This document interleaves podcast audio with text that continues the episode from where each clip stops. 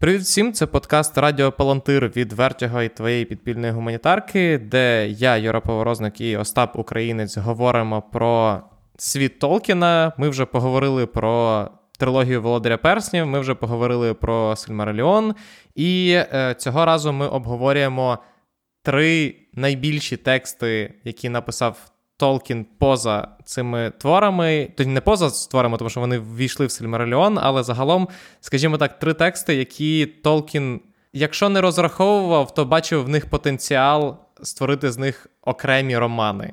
Це Берен і Лутієн, це Діти Гуріна і це Загибель Гондоріна, які всі вийшли, в тому числі як окремі книжки завдяки Крістоферу Толкіну, і, і доступні в українському перекладі. Остапе, що ти, як ти як ти загалом ем, охарактеризуєш от ці три твори, про які ми сьогодні говоримо? З погляду того, що з ними робив Толкін, е, це expansion pack такий, е, розширення легендаріуму. Хоча насправді нічого дивного, що воно виглядає саме так, тому що Квента Сильмариліон е, центрується на історії Нолдор і на історії Сильмарилів. Е, натомість е, ці три історії, котрі ми будемо обговорювати, вони з Сильмарилами прямо не пов'язані. Типу, вони дотичні, це якби спін-оффи історії, і причина, з якої вони потрапляють в основне сказання. Це те, що вони А, достатньо епічні, щоб це було цікаво, і Б, достатньо дотичні, щоб це було доречно. Десь так я бачу ці сюжети у сприйнятті Толкіна. Тобто, це були історії, які легко можна було розвинути у щось більше. Ну і так воно і йшло. Спочатку вони, як окремі такі перекази, перегуки потрапляють у Квента Сильмариліон, скорочені версії самих себе. Чи якщо дивитись на різні чернетки Толкіна, то варіанти самих себе, тому що ці історії в багатьох деталях відрізняються від Сильмариліона до окремих записок. Е, ну, насправді, щонайменше один із них це історія дітей Гуріна. Не те, щоб аж такий безпрецедентний твір. Е, там сюжет буквально взятий зі спін-оффа в одному з реальних епосів, але ну про це поговоримо, коли дійдемо до тексту. Тому, uh-huh. якщо е, мислити це у серіальному форматі, то я сказав би, що і падіння Нуменору, і діти Гуріна, і історія Берена і Лютієн це таке собі. Better Call Saul е, для всесвіту Сильмариліона, конкретно для арки Сильмарилів. А тільки ти, напевно, мав на увазі загибель Гондоліна, тому що падіння Нуменору е, це... Та-та-та, е, пардон, загибель Гондоліна. Я я взагалі дуже хворобливо схильний плутати ці дві назви, навіть коли я знаю, про що йдеться, і говорю по темі про падіння. Гондоліна я все одно буду впевнено називати Нуменором, просто через те, наскільки бляха схожі ці історії, бо вони ростуть насправді з одного джерела. Е, якщо ви слухали всі наші попередні подкасти і чули, як ми плутали Саурона з Саруманом постійно, то в принципі нічого нового в цьому світі. А ми ще й Саурона з Саруманом плутали? Та ти що, там просто. Ого, ого, жесть. У-у-у. Я Боже, коли монтував, я сподівався, просто, що люди відповідно до контексту будуть розуміти, що ну, Якщо ми говоримо про Ізенгард, то все-таки там Саруман, а не Саурон. І навпаки. Тому що. Бо навіщо називати двох антагоністів однієї серії настільки схожими іменами? Мене це бісить, відколи я вперше прочитав Володар Перснів. Так що, та, вибачайте, будь ласка, я взагалі плутаю імена. Навіть ваші імена, якщо ми знайомі особисто, я скоріш за все плутаю, коли розказую про вас іншим людям нічого не можу з цим зробити. Поки е, перейдемо від цікавих фактів про Остапа до цікавих фактів про е, ці три історії. Почнемо ми з Берена і Лутієн, тому що вона перша взагалі в історичному розрізі стоїть, і, е, власне, найближча і най, напевно, найд... не напевно, а точно най... найдотичніша до безпосередньо Сильмарилів, тому що один єдиний сильмарил, який вирвався з лап Моргота, фігурує саме в Берені і Лутієн. І е, призвів до падіння власне всього Белеріанду. Також цей сюжет, е, можна я відразу тут давай, е, втручуся трошки, що також цей сюжет, е, попри те, що він хронологічно перший, він, мабуть, найближчий для е, пересічного читача-глядача бо це єдиний сюжет, котрий має безпосередній вплив на історію Володаря Перснів. Тобто, ну, арка uh-huh. Арагорна і Арвен існує, тому що існувала арка Берена і Лютієн, і самі ці стосунки опираються, так би мовити, на встановлений історичний прецедент. Тому мене тут цікавитиме не не тільки і не стільки Сильмарил, як власне цей прецедент, який встановлюють Берен і Лутієн. Починаючи говорити про Берен і Лутієн, я хотів е, зачепити. Е, Остап вже трошки про це сказав. Якраз те, як писалися ці твори, тому що ми вже в попередніх в якомусь попередніх е, подкастів згадували про дуже специфічний взагалі стиль Толкіна. Не стиль, а скоріше підхід Толкіна до взагалі письма і до. до пропрацьовування власного всесвіту, тому що е, ну, ми говоримо про всесвіт Толкіна і про його твори як про епос, і те, як він писав, переписував, змінював. Е, всі три твори, про які ми говоримо, а в першу в першу чергу Берен і Лутіан, вона дуже насправді нагадує усну творчість, тому що Е, історія починалася по одному, потім через деякий час була переказана з іншими деталями, потім якісь деталі зникали, якісь деталі поверталися, і в результаті бідному Крістоферу Толкіну нічого не залишилося, як видати всі варіації Берена і Лутієн окремою книжкою, щоб до нього не було жодних претензій. Е, Ну, я власне не знаю, що тут доповнити, крім того, що так, цей текст реально більш за інші нагадує усну творчість. Е, З огляду на сюжет, смію припустити, тому що на відмін... ну, попри те, що там з'являється Сильмарил, і історія, зрештою, стає надзвичайно епічною, на відміну від всіх інших історій, котрі були епічними від самого початку, е, ця історія починається як персональна драма. Я сказав би, що Сильмарил у ній для того, щоб арка загалом працювала, навіть не є обов'язковим, просто тому що. Перший конфлікт, із якого все е, зароджується, це непри... не так неприязнь, як радше е, зневага і погорда Тінгола до смертних людей. Е, Абсолютно не обов'язково тягне за собою Сильмарил, і якщо би ми говорили про якийсь справжній середньовічний текст. То тут були б підстави припускати, що у тій версії, котру ми бачимо в Сильмариліоні, все, що відбувається опісля е, того, як Берен приходить до Тінгола в палати. Е, це не те, щоб вставка, але компіляція, частина з іншого джерела, котра породжує перед читачем і перед героями новий конфлікт, якого не було раніше, змушує їх переходити на абсолютно інший рівень функціонування у всесвіті. Інакше кажучи, історія Берена і Лютєн достатньо неоднорідна, щоб навіть за тим викладом, який є у Сельмариліоні, найкоротший доступний нам, у нас було відчуття, що. Е, Ця історія багато що пройшла, скажімо так. Ця історія не є невід'ємною частиною історії Белеріанду, але вона такою стала. Її такою зробили, тому що Берен і Лутіен були найвідомішими популярними героями, е, наскільки дається зрозуміти. Ну настільки, що ця історія активно функціонує навіть е, наприкінці третьої епохи у часи Володаря Перснів.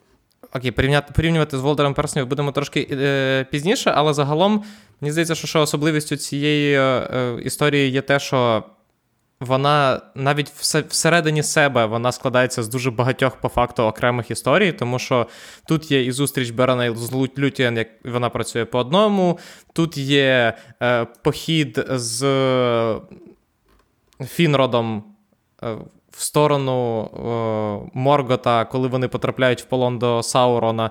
І це окрема історія, як їх виручає Лютієн. Потім події в Нарготронді з дітьми е, Феонора. Потім безпосередньо сама мандрівка, мандрівка в е, в Ангбад і е, ну, потім події з Сильмарилю, Сильмарилом, далі повернення зі світу мертвих. І це хороший матеріал на я не знаю, 6-7 сезонів серіалу, якщо чесно. Ну, як невеликий любитель серіалів, я скажу, що це от якраз от цього на один сезон серії так на 6-7 було б добре, а далі це вже буде затягнуто. Е, Окей, якщо не розтягувати, то так, це може бути міні-серіал, це правда. Але давай все-таки е, почнемо з найочевиднішого, з паралелей з Володарем Перснів. І е, ми з тобою ще в першому подкасті говорили, ти коли казав про те, що ну, дуже важливою для історії Арагорна є е, саме Берен і Лутіан, але е, ми з тобою обговорювали, що в першій частині, е, я не знаю, наскільки свідомо Джексон намагався зробити історію е, Арвен і Арагорна більш схожою на Берена і Лутіан, тому що в подальшому він від цього відмовився, тому що по факту. І ти про це казав, в Берен, в історії про Берена і Лутіан, в Лутіан набагато ну, не те, що набагато більша суб'єктність, а вона просто ну, є суб'єктною, на відміну від Арвена, яка не є суб'єктною як просто як факт. Просто давай так, давай спочатку почнемо просто з того, наскільки важлив. Згадаємо, наскільки важливою є паралель е, між Бероном і Арагорном. І як ти думаєш, е, чи Толкін задумував щось для Арван, чи для нього найважливіше в цьому в цій історії було якраз правонаступництво Арагорна до Берена. Правонаступництво Арагорна до Берена це те, що мені здається, Джексон підкреслює в своїй, ну в режисерській версії, принаймні, uh-huh. навіть більше ніж це робив Толкін у трилогії. Бо перстень Берена в трилогії Толкіна, здається, не згадується, а в Джексона зненацька згадується. Але мені видається, що тут питання не до якоїсь структури сюжету. Ну тобто, прецедент Берена і Лутієн для Рагорна Зарвен, безперечно, важливий, в тому сенсі, що на нього прямо покликаються. Але є причина, з якої історія про Берена і Лутієн стає окремим розділом Сильмариліона, навіть у всій своїй розхристаності і в тому, наскільки в різних напрямках е, повертає оповідь. І текст Сильмариліона, я не впевнений, до речі, чи це редакторський хід Крістофера Толкіна, чи саме таке формулювання вживав. Е, JRR, е, але починається розповідь про Берена і Лутіан в Сильмариліоні з того, що серед історій про скорботу і руїну, які до нас дійшли із пітьми того часу. Є історії, де крізь ридання проступають радощі, а під е, тінню смерті е, криється безсмертне світло, чи якось так воно там сформульовано. І мені здається, цей момент є принципово важливим, тому що це єдина історія кохання, яка у нас є як вагома історія кохання. Тобто, так, там далі будуть моменти пов'язані із Еренділом, з іншими персонажами, але арка стосунків, історія того, як розгортаються. Е, е, не так, історія того, як персонажі історії, великої історії, великого світового наративу поводяться як живі люди, е, а не як епічні герої, у нас фактично одна єдина. Е, це історія Берена і Лутієн. У всіх інших випадках це або кохання, що поглиблює трагізм, як у випадку із е, дітьми Гуріна, або е, це просто факт, який є, але ми на ньому не зупиняємось. І тут важливіше не те, як співвідноситься Берен і Лутієн з Арагорном і Арвен, а те, як Берен співвідноситься із самим професором Толкіном. Тому що оцей образ, е, момент зустрічі Берена і е, Лутієн, це mm-hmm. також момент зустрічі Толкіна із його дружиною. Е, Він фактично описує цей момент. І тому е, в розширеній історії Арагорна і Арвен е, ця сюжетна лінія буде функціонувати точно так само. Тобто, чоловік, котрий прийшов, ну як у випадку з Береном, якщо згадувати поему з холодних гір, чи неважливо насправді звідки він ішов. І зненацька, не очікуючи на цю зустріч, він бачить прекрасну діву, котра танцює посеред лісу. Цей візуальний момент є так само важливим для Толкіна, як листок пана дрібнички є важливим для всього його всесвіту. Тобто е, мені видається, що значна цінність історії про Берена і Лутієн, як і велика кількість варіацій цього сюжету, і відсутність канонічного канонічної хронології в історії Берена і Лутієн, скажімо uh-huh. так, канонічних даних про те, що конкретно і за чим відбулося, е, зумовлено тим, наскільки це була особиста історія для самого Толкіна. І я припускаю, що це просто одна із тих дуже небагатьох історій, в які він вклав себе як особистість, а не себе як професора. Але е, слухай, те, що напевно варто було згадати, е, і те, про що варто було поговорити, це про те, що ми говоримо про те, що і е, всі три е, ці історії це частина Сильмариліону е, і взагалом легендаріуму, але по факту саме з них починався світ Толкіна. Тому що ми будемо говорити про загибель Гондоліна, яка взагалі була першою історією, яку написав Толкін, скажімо, в цьому в своєму світі. А і Бернс і Лутіан теж були, були, здається, другою умовно історією, фактично, які були в центрі всіх подій, які потім по факту розросталися вже. Тобто, ми, коли говоримо там і про е, Валарів, і про взагалі всю космогонію Толкіна, це те, що просто виросло з ідей, які він е, спочатку, навіть не ідеї, які розписав, а просто це світ, який е, виріс з безпосередньо тих самих Берен і Лутієн. А хіба не так працює практично будь-який епос? Ну тобто, якщо ми глянемо, наприклад, на давню Грецію, як на джерело найвідомішого нам епосу, зокрема космогонічного, е, найвідоміші історії, і ті історії, з яких в принципі починається грецький епос для того, хто з ним намагається знайомитись, це е, Іліада і Одіссея. Це історії персональні історії одного конфлікту, так би мовити, тому що це агонічний епос, який нас цікавитиме в першу чергу. А вже декорації для цього агону, правила, за якими функціонує світ там, овідієві метаморфози, умовно кажучи, чи труди і дні Гесіода, це. Е, це те, що читає, скажімо так, більш інтелектуальна публіка, котра хоче контексту. Тобто з історії Берена і Лутієн, як і з історії падіння Гондоліну, можна зробити персональну історію, тому що це, ну. Сяк чи так, а вузький конфлікт, в якому можна досягти єдності часу і місця. А Сильмариліон як текст, він хронікальний за своєю природою. Е, ми не можемо звести його до одного локалізованого конфлікту і простежити за тим, як цей конфлікт розв'язується. Ми отримуємо дуже різні типи читацького задоволення від Сильмариліона і від історії Берена з Лютієн.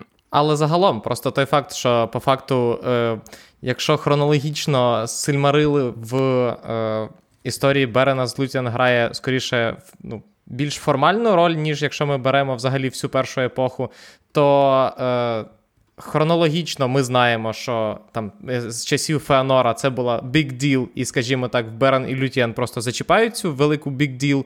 То е, якщо ми говоримо з точки зору саме написання, це був скоріше, я не знаю, певний Макгафін. Не не зовсім Макгафін, але частково Макгафін, який Толкін вписав в Берен і Лутіан, а потім розвинув цю ідею фактично до е, світотворчих трьох каменів. Е, Ну, це ж е, казкова. Е, це дуже казковий Макгафін насправді. Е, Згадати всі випадки, коли героя посилають по якийсь недосяжний артефакт. Ну, просто у нас це зазвичай не недосяжний артефакт, у нас героя посилають вбити там писиголовця чи вбити дракона в казках чи щось таке.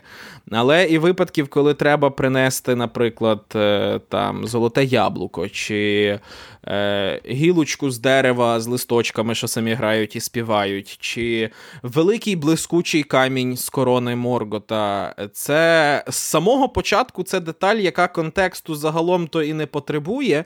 Але за рахунок того, що Сильмарил сам по собі є настільки абстрактним предметом, настільки абстрактним Макгафіном, що він е, ну, стає по суті чистим символом е, бажання в історії. Е, це настільки добре спрацювало в Толкіна. Якщо підходити з цього ракурсу, який обираєш ти, коли спочатку в нас є історія із не надто зрозумілою деталлю, а тоді цілий всесвіт навколо цієї деталі, е, це десь як от е, після кримінального чтива Тарантіно вирішує зняти кілька сезонів серіалу про валізу Марсела Саволеса. Е, із е, детальною увагою до природи самої валізи. Я тут не про формальні подібності, а суто про те, який інтерес у споживача. Викликає цей образ, наскільки він символізує для споживача бажання і, відповідно, бажання дізнатися більше. Тим паче, що ну, природа Сильмарилів навіть у всесвіті Толкіна е, доволі контекстуалізована. Тобто, це а, очевидно, дуже цінний навіть для того, хто читає суто історію Берена і Лутєн, не знаючи жодного контексту. Е, є кілька важливих моментів пов'язаних із Сильмарилом, як із цінністю, через що, власне, він і називається цінністю з великої літери, чи дорогоцінністю, якось так. По-перше, це той факт, що він недосяжний, тобто ніхто досі не спромігся його здобути. Це робить його надзвичайно важливим. Він е, знаходиться в головного антагоніста на короні, тобто це вагома цінність, як ми інтерпретуємо, не знаючи решти контексту, для влади антагоніста. І е, в людини, котра не знає решти історії, все одно природно виникає в голові зв'язок між крадіжкою Сильмарила і остаточним занепадом влади Моргота десь там далі по тексту. Ми розуміємо, що між крадіжкою Сильмарила і правлінням Моргота є імпліцитний сюжетний зв'язок, навіть якщо нам про нього не розповідають. Ну і третій факт, який е, дозволяє ще ширше контекстуалізувати Сельмарили, це те, що він один із трьох. Це один предмет із набору, і ми працюємо саме з цим одним конкретним предметом, а не із набором. Але це означає, що за постанням цієї множини з трьох предметів мусить критись своя історія, яку також можна розв'язати. Це такий спосіб м'якого світобудування, який дуже любить Толкін. Просто. Е, згадати якусь деталь, яка існує в світі, і з одного боку не приділяти їй набагато більшої уваги, але з іншого змальовувати її так, що в тебе, в принципі, не виникає сумнівів, що за деталлю криється колосальна історія, якої ти просто не знаєш. Сильмарил мені тут нагадує, не знаю, Тома Бомбаділа у Володарі Перснів. Ну, але мене ще, мені ще е, це цікаво з того боку, що ти згадав е, валізку Марселаса Волоса.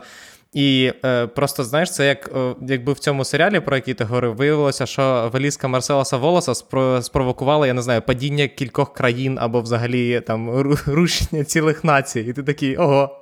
Ого, яка взагалі історія виявляється в цього дивного предмета. Ні, ну це за рівнем масштабу насправді дуже нагадує мені ту фанатську теорію, в якій у валісті знаходиться душа Марсела Саволеса. Це настільки настільки ж неспівмірно тому сюжету, який ми спостерігаємо, як і загальна історія Сельмарилів в контексті того, що Берену просто треба піти і забрати один із них.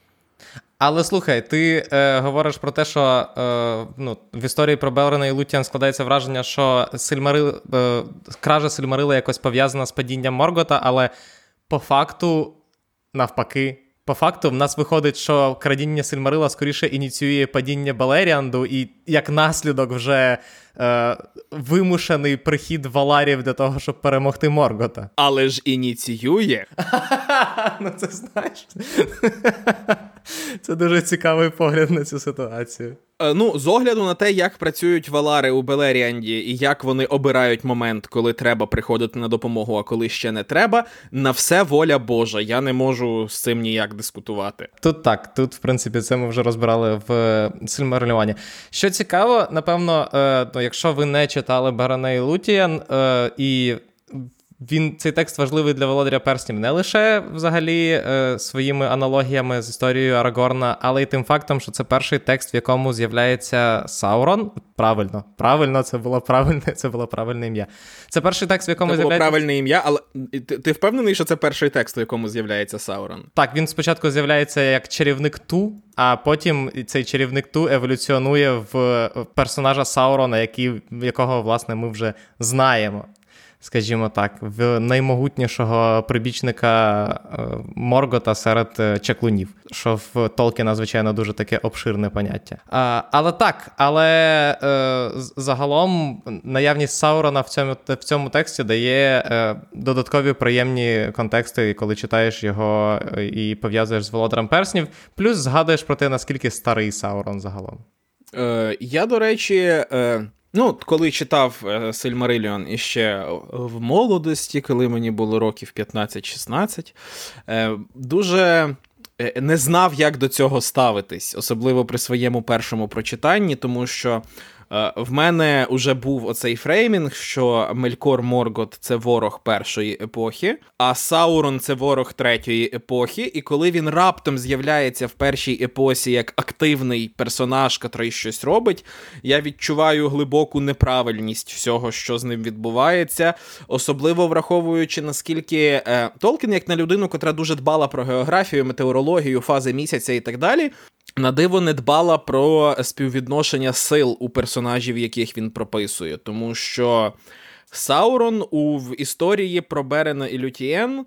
Ну, еквівалент Сарумана у двох вежах нехай, але явно не Саурон, якого ми бачимо в третю епоху. Він uh-huh. не може він не може навіть претендувати на роль е, світового зла. І коли потім ти ретроспективно уже Вбачаєш тут якусь історію становлення антагоніста. Окей, воно працює, але все ще е, тут Саурон мені виглядає так, ну не те, що не на своєму місці, а на дивному місці. Як на того, хто зрештою займе е, місце Мелькора, йому відведена дуже нішева роль не при боці правителя, не там, де він може від нього навчатися, а по суті, у якійсь прикордонній заставі, е, де він ловить і мучить тих, хто мав необережність під підійти поближче. І, хоч у тексті немає на це прямої вказівки, виглядає так, що та тінь, від якої Берен, зрештою, тікає на південь до е, Сокритого королівства, е, імовірно, пов'язана із е, діяльністю Саурона у більш південних від Ангбанду регіонах, бо ми знаємо, що він там не мешкав. Ну, але це так, моя спекуляція.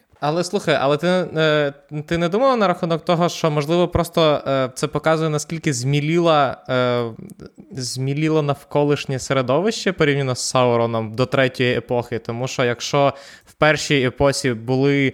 Е, і ельфи, і люди, і взагалі істоти, які були рівні за Саурона, чи навіть сильніші за Саурона, то до третьої епохи їх просто не залишилося, і навіть е, там. Е, не знаю, персонажі рівня Галадріель і Елронда, вони все одно були не рівня тим персонажам на зразок Лутієн, які могли б протистояти Саурону ледь не сам на сам. Ну, враховуючи, що Лутієн Мелькору, зрештою, протистоїть сам на сам, а тоді так. Мандосу, ну якби. Е, Так, я зрештою прийшов саме до цієї інтерпретації. Це дуже інтерпретація початку ХХ століття. Це такі е, сутінки Європи, тільки сутінки Белеріанду. Е, Подивіться, як е, наскільки все гірше стало порівняно з прекрасними днями е, нашої юності, коли практично всюди панувало зло. Е, Ну, е, така собі інтерпретація, чесно кажучи, через те, як працює сам сюжет першої епохи. Тобто, да, колись все було епічно і круто, і дуже масштабно, і всі були дуже могутні, але також Дагор Браголах, але також Нірнея Терноїдіад. Від цього велич від цього не захистила. І е, той висновок, до якого, зрештою, приходить загальна історія Середзем'я, він він доволі сумний насправді. Тобто, краще жити у світі посередностей, де ніхто не має подібної влади, коли буквально доля фізичного світу може вирішуватись між двома індивідами, е, тоді все більш е, передбачувано і спокійно. А великі предки, е, та, вони великі предки і все класно, але також вони своєю діяльністю практично всрали той світ, в якому ми живемо, і практично знищили його свого часу. Тобто, в загальній системі координат я не сказав би, що оцей масштаб, який Толкін задає навіть ну, будьмо відвертими, спершу доволі банальній спін-офф історії, це неодмінно плюс. Цей масштаб, зрештою, працює проти світу, е, бо перша епоха, хочемо ми того чи ні, програє третій суто з міркувань безпеки. Це правда. Але е, повертаючись до третьої епохи, ми коли з тобою говорили про е, події Володаря Персня, ми говорили, що. Саурон і е, Саруман і Гендальф вони істоти одного виду, скажімо так.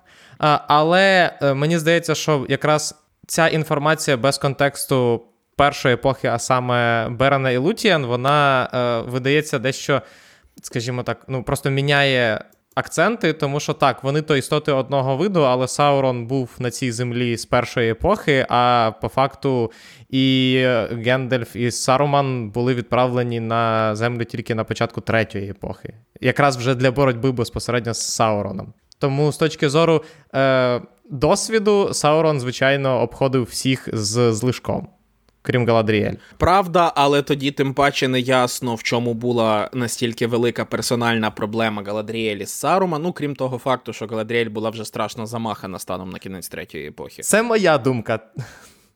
Мені просто було ну, лінь так, цілком може бути. Ну, але е, також інтерпретувати Сарумана як ос- останній фрагмент, останній осколок величі першої епохи, і ну, прикро, Ти що цей Саурона. осколок виглядає так. Так, я про Саурона. Дякую. Так от, е, це все, е, все ще виглядає трохи дивно, якщо врахувати. Е, Балрога, тому що Балрог теж є осколком тієї величі першої епохи, і е, можна припустити, що як безпосередня креатура Мелькора без свого пана він уже не мав такої сили, але також ми розуміємо, що Балрог у третій епосі це генерал армії Моргота, один із генералів. Це одна з наймогутніших істот першої епохи, в принципі. Тобто, е, якби йшлося про е, раз на раз Балрога і дракона, я, звичайно, поставив би на дракона, але все ще би сумнівався. На, Настільки uh-huh. ця істота могутня, і попри це, Гендальф у своїй іпостасі Гендальфа Сірого е, Балрога все одно долає. Так, не безпосередньо власною е, окей, безпосередньо власною силою в підсумку, якщо пригадати весь контекст їхньої битви, а не тільки містка задуму. Але е, я все ще бачу, от у цьому масштабуванні світу і масштабуванні сили, яка присутня у світі, можливо, один із найслабших моментів Толкіна, просто через те, що м, персонажі у нього все одно попри всю продуманість всесвіту, наділені силою рівно настільки, наскільки це потрібно, щоб існував конфлікт. І оскільки конфлікт із Морготом був е, фундаментально нерозв'язуваним, це сказав Мандос ще до того, як Нолдор вийшли із е, Валімару. Uh-huh. Він прямим текстом сказав, що ви не можете це вирішити, тому що він вала, а нікому з вас не дано перемогти нікого з валар. То в усьому іншому е, цей, е, ця сила в конфлікті. Е, мені видається, калібрується відповідно до потреб, в тому сенсі, що Саурон у другу епоху видається мені слабшим одночасно за Саурона в першу і в третю епоху. І це не те, щоб мало багато сенсу. Але якщо подивитись на його діяльність, наскільки ця діяльність загалом відображається на світі безпосередньо, а не через якісь хитрощі чи підступи, то в першу епоху він мені все ще виглядає таким, ну. Е- Специфічним персонажем, ніби він був туди вписаний е, як ну, задня думка, а натомість повноцінна історія Саурона починається саме у Нуменорі. Таке відчуття маю донині. Я тут з тобою згоден. Але е, якраз з приводу місця Саурона, просто мен, ну, при перечитуванні, в тому числі, мене, якщо чесно, трішки. Я не знайомий, звичайно, зі структур... зі структурою е, там, епічних поем, але е, мені було дуже дивно, що по факту я зазвичай думав, що структура епічних поем вона приблизно нагадує ну, класичну структуру оповідання. Тобто е, з з трьома фазами, з е, кульмінацією і так далі. Але е, Саурон тут виступає як, е, скажімо так, я не знаю, навіть не перший бос, а просто ну, він виступає босом для Фінрода Фелагунда, для одного з найбільш прославлених королів ельфів. І е, по факту, е, скажімо так, перший похід Берена за Сильмарилом він дуже дивним чином е, закінчується тим, що Берен опиняється в тюрмі. Його звідти е, для того, щоб його врятувати, Фінрод мусить жартувати своїм життям. Лютіан має повинна прийти його врятувати, перемігши Саурона. І після цього тільки е, знову таки це не те, що вони далі відправляються за сильмарилами, а історія відкочується назад, вона переходить до е, синів Феонора, а потім знову продовжується на сильмарилах. Для мене це дивна структура. Можливо, ти скажеш, що це абсолютно стандартна структура для, для таких оповідей. Я не скажу, що це безпрецедентна структура. Тобто, епос, е, котрий не працює за логікою е, сучасних історій для екранізацій. Може собі це дозволити, тобто він може дозволити собі перепону, але тут у нас реально виникає ситуація, коли е, ця перепона фактично не для Берена. Берена вона лише uh-huh. зупиняє. Це персональний конфлікт абсолютно іншого персонажа. Якщо вже думати, для чого це було би потрібно. Е, то мені видається, що для акцентування на взаєминах самих самих Берена і Лютієн, просто тому що з цього моменту ми розуміємо, що Берен із Лютієн вдвох вартують більше, ніж Берен і будь-яка інша комбінація кого завгодно. Це та функція всередині тексту, яку я бачу. Але е, навіщо ставити перепону для другорядного персонажа, аби на цьому закцентувати, і навіщо настільки сильно відкочувати історію? З погляду звичайної наратології безглуздо, з погляду компілятивного епосу, який обростає деталями по мірі того, як він існує, це цілком закономірна річ. Це Е, Сюжет менш відомого персонажа Фінрода Фелагунда, котрий в підсумку стає другорядним порівняно з Береном, належним чином вплетена і акцентована в історії Берена. Тобто, з одного боку, ми розповідаємо історію е, закоханої пари чоловіка і ельфійки, але не забуваємо і про видатних героїв, е, арка котрих. Е, Ну, так сталося, що закінчується у цій іншій історії. Це і природно для оповіді, яка передає реальну історію, і природно водночас для епосу, автор якого хоче розповісти якомога більше історій про те, що він чув. Ну тобто, якщо ми почитаємо uh-huh. Одіссею, то більшість перепон на шляху Одіссея там теж абсолютно не обов'язкові. Особливо е, після того, як вони випускають вітри Еола з мішка, уже коли Ітака видніється на горизонті, е, це просто е, капітальний облом з погляду сучасної побудови сюжету. Так не робиться, тому що це не рухає сюжет наперед, в чому і прикол. Це виглядає як дуже безглуздий бог із машини. А в нас це спроба розтягнути історію. Це просто спроба розтягнути історію ще на кілька сезонів. Е, Так, ну по суті, додати контенту. Просто у випадку з історією Берена і Лютєн у нас тут е, своєрідний диявол з машини. Саурон, котрий ставить перепони там, де з погляду історії як розповіді, первісна мета котрої зацікавити читача, а не поінформувати читача про щось абсолютно нелогічна і непотрібна. Але слухай, е, дивися, ну ми говоримо про Берена як про головного героя цієї історії, але ж по факту це не так, тому що е, Лутієн і е, розправляється з Сауроном. Лутієн грає основну роль в перемозі, ну, в викраденні Сильмарила. Лутієн домовляється з Мандосом.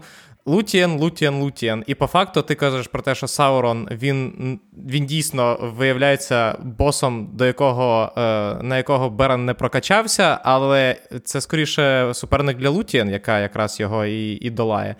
Тому, звичайно, акцент на. Чоловіка-героя це зрозуміло, але мені здається, що насправді, якщо вже розглядати так, то Лутієн тут набагато потужніший персонаж і набагато, скажімо так, центровіший, ніж е, Берен, навколо якого закручується історія. Лутієн тут природно сильніший персонаж, як Ельфійка, вона наділена більшою силою, ніж людина Берен, це самоочевидно, але варіантів тут у мене два. Або е, імена у назві цього розділу стоять суто з алфавітних міркувань, тому спочатку Берен, а тоді Лутієн, або uh патріархат. Ну, тому що е, Абсолютно. Е, тому що так, це історія не про Берена, але ми ставимось до неї так, ніби це історія про Берена. Точно так само, як Толкін теж це не винайшов насправді. Якщо подивитись на германський епос, тільки там все ще прикольніше. Е, історія про Сігурда і Гудрун або про Зігфріда і Брюнгільду. В першу чергу це історія про Гудрун slash Брюнгільду. Uh-huh. Е, Крімгільду, перепрошую. Це історія про помсту жінки про те, на що здатна вона. Історія чоловіка тут існує, власне, лише як обрамлення, аби пояснити, чому цей чоловік був їй настільки дорогий. Але е, героєм е, все одно є Сігурд, Зікфрід і Берен, і ми сприймаємо їх саме так, тому що ми звикли саме так читати подібні історії.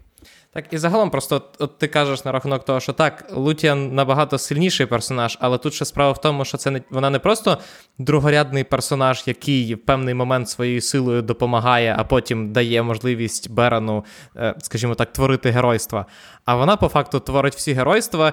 І от ти сказав, що е, ситуація з Сауроном показує нам, що Берен з Е, Тимніше, Берен з Лутієн вартує набагато більше, ніж Берен е, без Лутієн, але тут якраз е, чи Берен будь з ким іншим, але тут якраз скоріше це показує тому, що Лутієн, якщо чесно, якби дуже хотіла вкрасти сильмарили, то могла б їх вкрасти сильмарили із кимось іншим, окрім Берена. От тільки без Берена Лутієн не мала б цієї мотивації. Так, ми, так, маємо, е, ми, ми, ми маємо цю прекрасну інверсію тропа Damsel in Distress, тільки in Distress у нас постійно Берен, але йому це дозволено з мого погляду. бо хоч це в Сильмариліоні описано буквально одним абзацом, на момент, коли він приходить е, і зустрічається із Лутієн, він уже становлений герой. Ми просто не знаємо про його звитяги. Ну, типу, він десь там був, е, якось там боровся е, зі слугами ворога, в процесі став вегетаріанцем.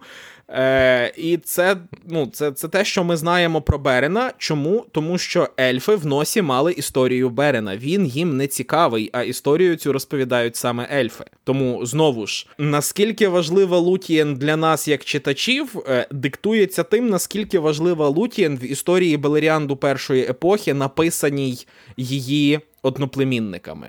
Що саме зробив Берен, для нас не важливо. Так, ну, про нього чули, він робив якісь геройства. Ну, чули про багатьох інших людей. Про Барагіра теж, наприклад, чули. Барагір з будь-якого погляду залишив, якщо не рахувати, от якби не було Лутієн, то Барагір в історії Ельдар Белеріанду залишив би куди помітніший слід, ніж Берен.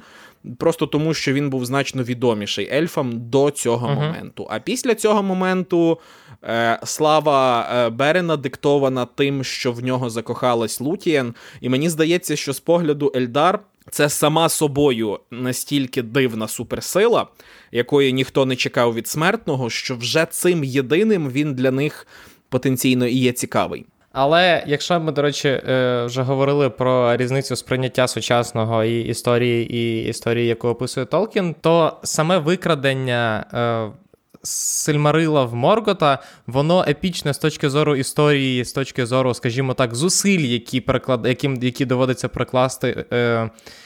Лутіан в першу чергу для того, щоб всіх усипити і. Е дати можливість Берену викрасти Сильмарил, то з точки зору сучасного, скажімо так, візуального стилю, якби хтось екранізовував е, Берена і Лутіан, екранізував його саме так, як це було описано у Толкіна, то всі б плювалися і казали, що за дивний нудний момент, чому їх просто всіх усипили і все.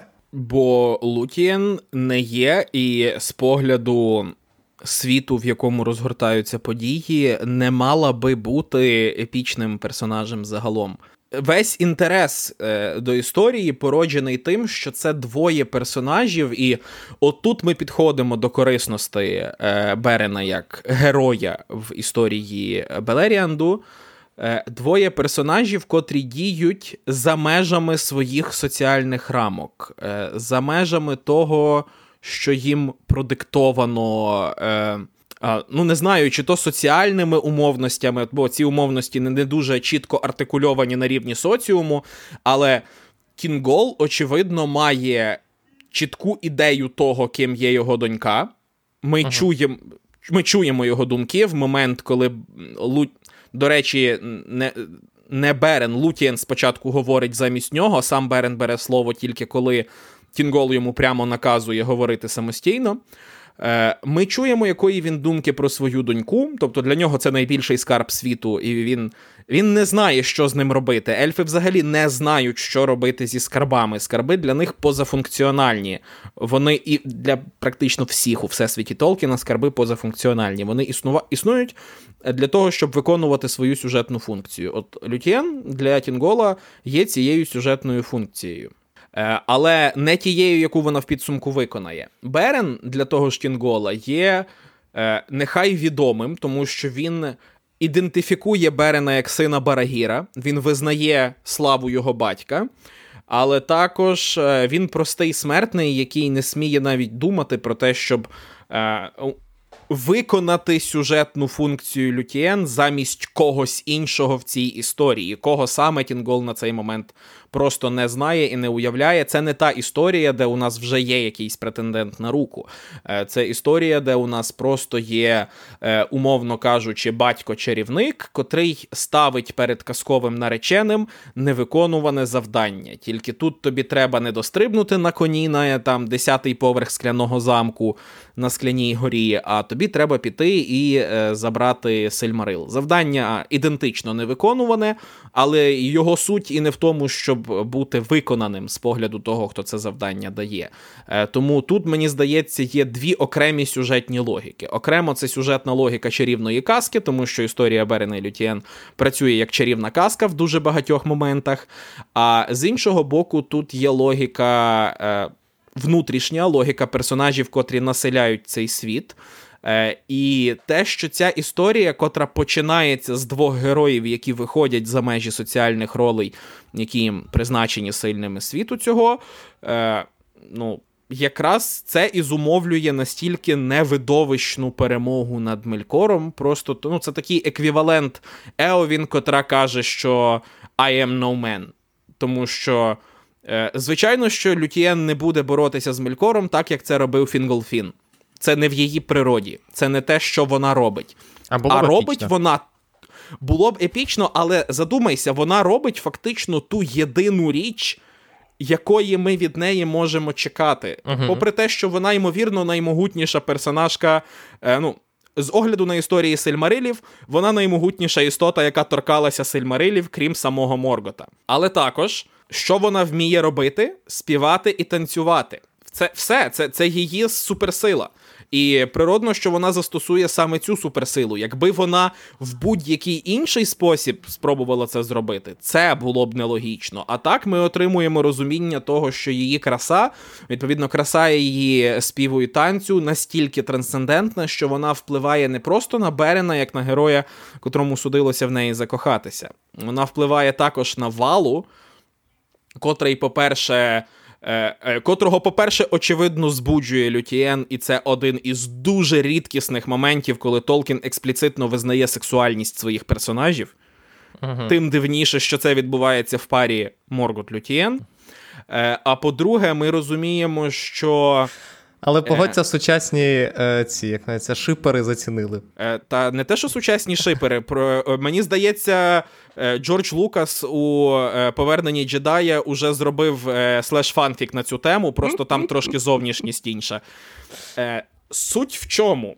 Попри всі ці дивні речі, які начебто вибиваються зі стандартної структури чарівної казки чи епічної істону, словом, все те, що нас тут насторожує, і на і на структурному рівні, і на тому рівні, як тут розв'язуються конфлікти, воно насправді має абсолютний сенс з погляду самої світобудови. Лютієн наділена дуже конкретною силою.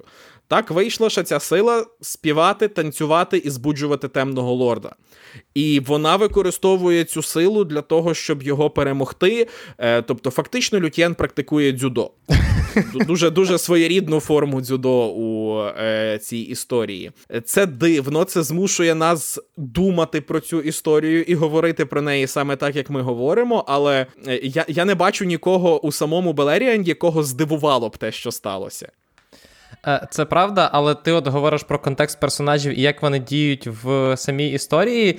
Я тут хотів перейти до е, синів Феонора, а саме до Келегорма і Куруфіна, які з точки зору цієї історії є просто антагоністами, абсолютно, абсолютно звичайними антагоністами, які не виконують більше ніякої іншої ролі, але коли вони отримують потім, вже по факту. Е, контекст клятви Феонора і як і вже, скажімо, контекст феонорінгів і своїх зобов'язань, то вони то до їх вчинків починаєш, як мінімум, я ставився дещо інакше. Тому що, знаєш, з одного боку, е, ти починаєш розуміти, чому ж вони. Настільки прагнуть Сильмарила, і наскільки тяжіє над ними необхідність щось робити, коли Сильмарил раптом е, опиниться в більш доступному місці, ніж корона Моргота. Але з іншого боку, в такому випадку дуже е, дивно виглядає. Абсолютно логічно, але дуже дивно виглядає їх якраз антагоністичність е, з точки зору бажання е, Лутієн, бажання її викрасти, і, знаєш, такі, ну, прям, ну, дуже архетипна поганськість. Ось. Поганськість це, до речі, дуже хороше слово, тому що Мені здається, воно абсолютно пояснює те, що відбувається. Келегорм і Куруфін є антагоністами, але вони не є антигероями. Ми розуміємо, що Келегорм і Куруфін герої своєї власної історії, тієї, де їх зв'язує клятва е, над Сильмарилом. Е, я тут хотів би провести паралель між суперсилою Лютієн е, і проблемою, яку клятва породжує для Келегорма, Куруфіна і загалом для всіх інших. Це проблема того, якою силою наділене слово загалом у цій історії. Окрім того, що тут світ точно так само створений словом, як і в Біблії. Згадай, з чого починає. Повертаємось до Саурона трошки. З чого починається е, спілкування брань, ну, команди е, Берена і Фінрода із Сауроном. Е, Із того, що Саурон і е, Фінрод змагаються у співанні пісень. Так. Це от е, такий скіл творіння свого світу словом. Е, Мені здається, це дуже близький аналог до епізоду у пеклі із е, Сентмена. Я Е, тільки що, хотів е. Що коміксу, що серіалу. Так от. Справа в тому, що Кілегорм і Куруфін на момент, коли вони зустрічають Берена і Лютієн, вони своє змагання вже програли. Вони підібрали неправильні слова для того, щоб контексту... Не вони. Феанор підібрав неправильні слова для того, щоб контекстуалізувати світ навколо себе. Мандос е, не втомлюється на це натякати у відповідному сюжеті. Те, яким чином вони сформулювали клятву, є проблемою їхньої власної історії. Це є їхньою слабкістю, саме формулювання. Точно так само, коли Фінрод намагається боротися з Сауроном, він програє не через те, що він слабкіший, а через гріхопадіння Нолдор. Якщо пригадати буквально, він е, я завжди сприймав цю історію таким чином, що у Фенрода, е, як в представника Ельдар у широкому розумінні, відсутній moral high ground над Сауроном на цьому етапі. Е, тому що закінчується ж їхнє змагання власне нагадуванням Саурона про різанину в Альквалонде. Е, і про трагедію, яку Нолдор принесли у Белеріанд з собою. Е, тому ця історія е, зустрічі із Феанорінгами і тим, що Феанорінги, попри те, що вони залишаються позитивними героями власної історії, хоч і трагічними до самого кінця, це все від е, формулювань. Ми не знаємо, якими точно словами оперує Лютієн на противагу Феанору і на противагу Фінроду. Ми не знаємо, що точно вона вплітає в свою пісню, але єдине, що ми можемо з цього виснувати, її пісня достатньо бездоганна, а на те, що її пісня бездоганна, ми маємо багато прямих вказівок в тексті. Її пісня достатньо бездоганна. Щоб вирішуючи конфлікт, не породжувати новий. Саме тому це настільки невидовищно. Лютієн на противагу Феанорінгам, на противагу Фінроду, це особа, котра правильно розповідає свою історію, котра вміє добирати слова, умовно кажучи. Е, Взагалі, е, дуже багато дурних конфліктів в історії Белеріанду, не тільки в піснях, а й загалом в діалогах, пов'язані з тим, що хтось добирає неправильні формулювання, хтось щось не так сказав. Те, якими словами Берен говорить перед престолом Кінгола, сповнює його великим гнівом. Е, Те, якими, ну, загалом, те, як саме е, повідомляється певна інформація, важливо. Просто. Цей конфлікт, який ми спостерігаємо з Кілгормом і Куруфіном, він не належить Берену і Лютієн. Це не частина їхньої історії. Він існує просто тому, що його не може не існувати, бо його основи закладені були задовго до цього. Те, що вони не до кінця враховують, як це працюватиме, не до кінця враховують, яку саме силу має клятва над синами Феанора. Е, це уже питання третє. Важливо, що ми зустрічаємо повноцінних персонажів своєї історії. І ці персонажі, ну, сталося так, що ці дві історії конфліктують між собою. Вони не можуть бути розказані до кінця одночасно. І е, от з погляду епічної традиції я трактую Келегорма і Куруфіна саме так, як персонажів конфліктної історії, які, на відміну від Лютієн, не можуть примирити між собою два наративи. А Лютієн в підсумку може. Саме тому Сельмарил у них ніхто і не забрав. І поки вони були живі, вони зберігали Сельмарил у себе, тому що історія Лютієн її словесний наратив був надто бездоганний, аби щось йому протиставити. Ну, але як ти думаєш, якби клятва фен, якби історія про клятву феанорінгів була створена до історії про е, Берена і Лутієн, чи е, інакше б себе поводили е, персонажі Куруфіна і Келегорма? Просто мені здається, що, е, скажімо так, е, як, ну, тобто, наявність е, позитивної історії чи трагічної просто історії, е, вона дещо перекриває, е, дещо змінює ставлення до цих персонажів, але оскільки вони з самого початку були прописані як просто антагоністи, які в результаті просто намагаються викрасти е, дівчину, а як не викрасти, то вбити її, дещо змазує їхню загальну позитивну історію змазує, звичайно, але тому, що в історії про Берена і Лютієн ми спостерігаємо їх лише з одного ракурсу, з ракурсу історії Берена і Лютієн. Е, І також ми не бачимо альтернативного погляду. Принаймні, мені невідомо про існування альтернативного погляду. Е, Бо і е, це е, вагомий момент, ми не знаємо. Е, припустімо, що Всесвіт існує так, як він існує. Тобто чи згадується клятва Феанорінгів на момент, коли написана історія про Берена і Лютієн, не настільки принципово. І ми не знаємо, яким саме чином клятва впливає на їхнє ставлення до інших людей. Клятва настільки фундаментальна, що, по ідеї, вони навіть випадково не можуть відмовитись від ненависті. Вони навіть випадково і не самохідь не можуть проігнорувати зазіхання на Сильмарил. А на момент, коли вони зустрічають Берена і Лютієн, це саме те, що відбувається, зазіхання на Сильмарил. І тому так, якщо відкинути всі інші контексти, то е, ну такі собі людолови побачили е, без нагляду дівчину в супроводі одного єдиного чоловіка, чом би й ні. Uh-huh. Що, до речі, цілком імовірно, другий, ну або брат, беручи по порядку, перший приклад сексуалізації у цій історії, бо е, відносно Берена Лютєн абсолютно асексуальна. Він бачить її як трансцендентну істоту. Її тілесність. Ми не знаємо, як вона виглядає. Почнемо з цього. Uh-huh. Вона описана настільки абстрактними поняттями, що ми не знаємо, як вона виглядає. Ми це можемо домислити лише за тим, як реагують на неї інші герої. І з цього погляду реакція Келегорма з Куруфіном підозріло схожа із реакцією Моргота. Але як позиціонує цю реакцію сам Толкін, я сказати не берусь, тому що з одного боку це може бути не, необдумана на той момент, просто шпилька в бік Келегорма з Куруфіном для того, щоб дати ще одних проміжних антагоністів. З іншого боку. Який мені видається більш імовірним, е, ну просто з огляду на те, коли цей текст написаний, е, не скажу, що проблема, але справа в Лютієн цілком можливо, що це її природа.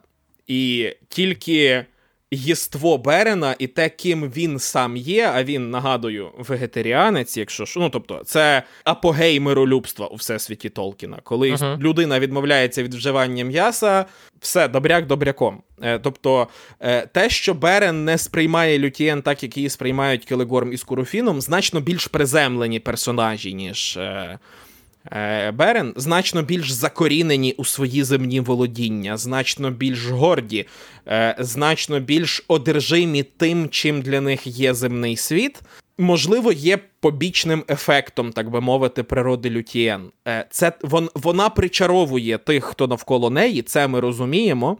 Але можливо, вона причаровує їх відповідно, не відповідно до не просто відповідно до власної природи, а відповідно до природи тих, кого вона причаровує. Тобто вона викликає у тих, хто її оточує, ті бажання, вона акцентує ті бажання, які у них і так би були. І я сказав би, що це все ще частина природного характеру Кілегорма і Куруфіна. Нолдори, особливо Феанорінги, втілюють чисте бажання. Вони втілюють. Е, Чисте володіння як принцип, як ну, це те, що є їхньою природою завдяки клятві. Е, І Враховуючи остаточну долю Лютієн і остаточну долю Сильмарила, е, я нітрохи не здивуюсь, якщо щось подібне і було в Толкіна на Гатці до того, як на саме такий підхід органічно лягла історія Сильмарила і клятви Феанорінгів, де ми вже можемо домислити, нібито це е, значною мірою саме клятва змушує їх так поводитись. Ну, принаймні, докази цій моїй гіпотезі в тексті є, просто це не остаточні докази, тому це на рівні доволі безглуздої фанатської теорії. Слухай, але ти казав на рахунок того, наскільки ідеальна пісня Лутіан, вона достатньо ідеальна, щоб переконати Мандоса. Е, в тому, що варто подарувати їй найбільший подарунок, е, взагалі, який планувався тільки для людей Ілватаром. Тому ця суперсила, цей скіл, звичайно, можливо, стоїть в топ-3 найкращих скілів в Белеріанді, а то й взагалі в всьому легендаріумі Толкіна. Чи е, є деталі якісь про е, історію, які ти хотів е, проговорити ще? Щось у мене було на гадці. Е, чекай, ти хочеш зараз взагалі закруглятися з історією Берена і Лютієн? Як варіант. Окей, я не можу пригадати точно, що саме я хотів проговорити. Тому, якщо згадаємо десь далі по дорозі, е, то згадаємо десь далі по дорозі. Так, у мене наразі. Ну тобто, ми вже достатньо проговорили фінал цієї історії. Е, для тих, хто не читав і не зрозумів з нашого проговорення.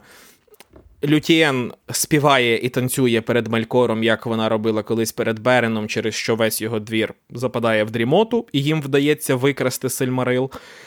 Є один аспект, на якому я хотів би наголосити. Я згадав.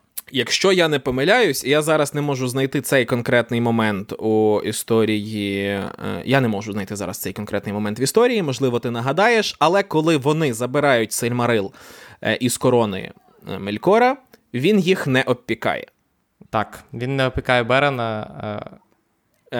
Це, як на мене, да, це, як на мене, дуже важливий момент, тому що це повторення, е, ну, не повторення, а просто ітерація того прийому, до якого Толкін уже і, і ще вдаватиметься у своїх текстах. Ну, Він більшість прийомів використовує по кілька разів, як і більшість сюжетних ходів.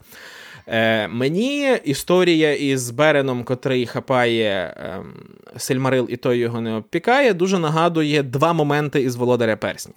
Піду в зворотному порядку. Перший момент це Сем, котрий бере перстень е, у Кіріт Унголі для того, щоб зрештою визволити Фроду. Угу.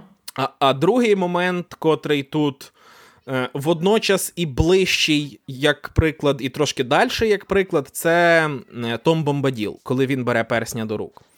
Е, це підкреслює, як на мене, доволі повторювану тему у Толкіна, що коли е, хтось торкається предмета, котрий символізує чисте бажання, позбавлений цього бажання, цей предмет, відповідно, не має над ним влади. Це те, як працює магія у світі Толкіна. Тобто багато хто списує це на soft world building саме, на uh-huh. те, що правила працюють так, як Толкіну хочеться і бажається в певний момент, але, як на мене, тут є певна послідовність. Тобто Берен і Лютієн можуть забрати Сильмариліон, і більше того, вони потім можуть володіти Сильмарилом е, не лише тому, що Бер... Е, Лютієн настільки бездоганна і класно співає, а також тому, що їхньою метою в жодному моменті історії не є володіння Сильмарилом. Те, що Сильмарил не обпікає його, означає також в певному сенсі, що з моменту, коли він його захопив, на нього не діє клятва Феанорінгів. Сильмарил для нього має не ту природу, що для них. Він не розглядає Сильмарил е, як той самий предмет, що і Феанорінгі чи Моргот. Саме це дозволяє йому ним володіти, не зазнаючи побічних ефектів. Точно так само, як Сем може користуватись перснем без шкоди для себе, власне, тому що він не користується перснем. Він е, е, він не бажає скористатись перснем, він бажає врятувати Фродо. Е, точно так само Том Бомбаділ, котрий просто за своєю природою персню не підвладний, тому що він позбавлений бажання влади. Мені здається, що це річ, яку Толкін проговорює кілька разів в різних історіях і проговорює цілком свідомо. Бо знову ж контекст написання, дві світові війни і все, що було між ними і опісля, і е, проблема з бажанням влади, і загалом концепція чистого бажання у психоаналітичному трактуванні на той момент у європейській думці дуже актуалізована. І це, як на мене, одна з речей, е, через які Толкіна пізніші автори та його сучасники, зрештою, доволі жорстко критикували як автора ескейпістського, того, що, мовляв, от як тобі захочеться, так у тебе все й обернеться. Як буде срака, то або валари прийдуть, або орли прилетять. Хоча, е, ну знову ж, тут я бачу глибоку логіку, просто це логіка етична. Вона не структурна, вона не формальна, вона е, не пов'язана з побудовою тексту, вона пов'язана лише з етосом, який структурує світ. Якщо, е, Якщо вже заглиблюватися в містику. Арди, то я сказав би, що саме ці моменти, момент, коли Сем бере до рук персня, і перстень на нього не впливає, чи момент, коли Берен бере до рук Сильмарил, і Сильмарил його не обпікає, це ті моменти, коли ми бачимо реалізацію волі Ілуватара в тексті. Ми не сприймаємо їх як такі, але це, безперечно, містичний досвід. Це досвід, який виходить за межі того, що ми очікували б спостерігати від такої історії, який не вкладається у систему координат, яку вибудували смертні, ну або безсмертні у випадку Ельдар, але сотворені персонажі. Е, Якщо хочеш, я бачу тут певну відповідність музиці Ілуватара, коли. Ага. Е, персонаж влучає в свою ноту. Але ну слухай, але якщо в Володарі Перснів ця е, ситуація не проговорена, я маю на увазі той факт, е, що для того, щоб мати можливість користуватися перснем, не потрібно бажати його. То все-таки з Сильмарилами простіше, тому що вони ж були закляті, здається, Яванною на те, що вони опікають будь-кого, хто має нечестиві. Е, думки і бажання щодо них. Так, але також з. Е, мені здається, що клятва Феанорів змінила і самі Сильмарили. Торкнутись до Сильмарила з бажанням володіти ним уже є нечестивим наміром, так. незалежно від того, ким ти є. Тут тут я тут я згоден. Але я згадав, про що я ще хотів поговорити, е, тому що після того, як Берен з Лютієн викрадають Сильмарил, стається вся ситуація з Кархаротом, е, з Вовком Ангбаду, який відкушує е, Берену руку з Сильмарилом, потім біжить і е, лютує Белеріандом по, дорозі. Власне, оскільки Моргот прокидається, Берена з Лютієн мусять рятувати орли. Це, мені здається, перший, це перший випадок, коли е, орли виступають, е, скажімо так, в ролі орлів з машини. Не останній далеко, але перший. Але і от я до цього хотів повернутися, що оскільки це дуже казковий сюжет, тут є те, чого в Толкіна потім взагалі не прослідковує, е, не прослідковується. Просто дуже багато створінь, які не є. Е, які є фентезійними і не є ельфами чи людьми, тому що тут нас фігурують і вовкулаки, і величезні е, вовкодави, а.к.а. Гуан з Валінору. Тут є і вампіри, тут є е, величезні вовки, тут є е, орли, які фігурують всюди. І е, враховуючи, що е, в перших части, в перших е, переказах цієї історії фігурували ще й фейрі, то е, це звичайно цікаво дивитися, як в подальшому еволюціонував Толкін від більш казкової фентезійної історії до більш приземлено фентезійної історії, але все одно ці деталі в Берені і Лутіан він таки не переписав, навіть в пізніх варіаціях. Мені здається, тому що вони. Добре відповідають цій історії. Це з дуже багатьох поглядів чарівна казка е, від сімейного становища Лютієн на початку історії, коли тато король, мама чарівниця і доньку заміж не даватимуть, аби за кого. Е, до ну, самої ідеї чарівного порятунку. Е, знову ж, чому тут з'являються орли у фіналі? Тому що з. Символічного підземного світу героя в казках просто дуже часто виносить Орел. Це типовий символ у казці. Е, Також сама ця історія по-перше, компілятивна, на чому я вже не раз наголошував. Вона виглядає так, ніби складена з кількох джерел, е, і працює так, ніби складена з кількох джерел. Дуже багато текстів, які, здавалося б, мали би бути більш приземленими у середньовіччі, використовують е, подібний інструментарій. Це не є щось нечуване. Е, Тому, якщо ми приймаємо, ну, ми не можемо не прийняти той факт, що. Історія Берена і Люкієн є більш епічною за хронікальне обрамлення історії Белеріанду. Е, всі ці деталі тут пробачаються точно так само, як купа фантастичних деталей, е, які не мають жодного стосунку до безпосереднього сюжету, наприклад, у пісні про Нібелунгів. Е, у сцені полювання ми дізнаємося про дуже всратих звірів, наприклад, які існують лише в середньовічних бестіаріях, і яких не існує насправді, але вони там з'являються. Так само ми дізнаємось про купу країн, яких не існує насправді, але звідти привозять ексклюзивні тканини. Е, Точно так само і тут. Е, Ніхто ж не знає, що лежить там у володіннях Моргота. Звідти зазвичай не повертаються живими і здоровими. І феномен Берена і Лютєн в першу чергу в тому, що вони повернулися. І ага. якщо такі історії, як Вовки з Валінору, е, Вовкодави з Валінору, ок, я це легко приймаю. У Валінорі все краще, ніж не у Валінорі. Очевидно, Вовкодави там теж краще.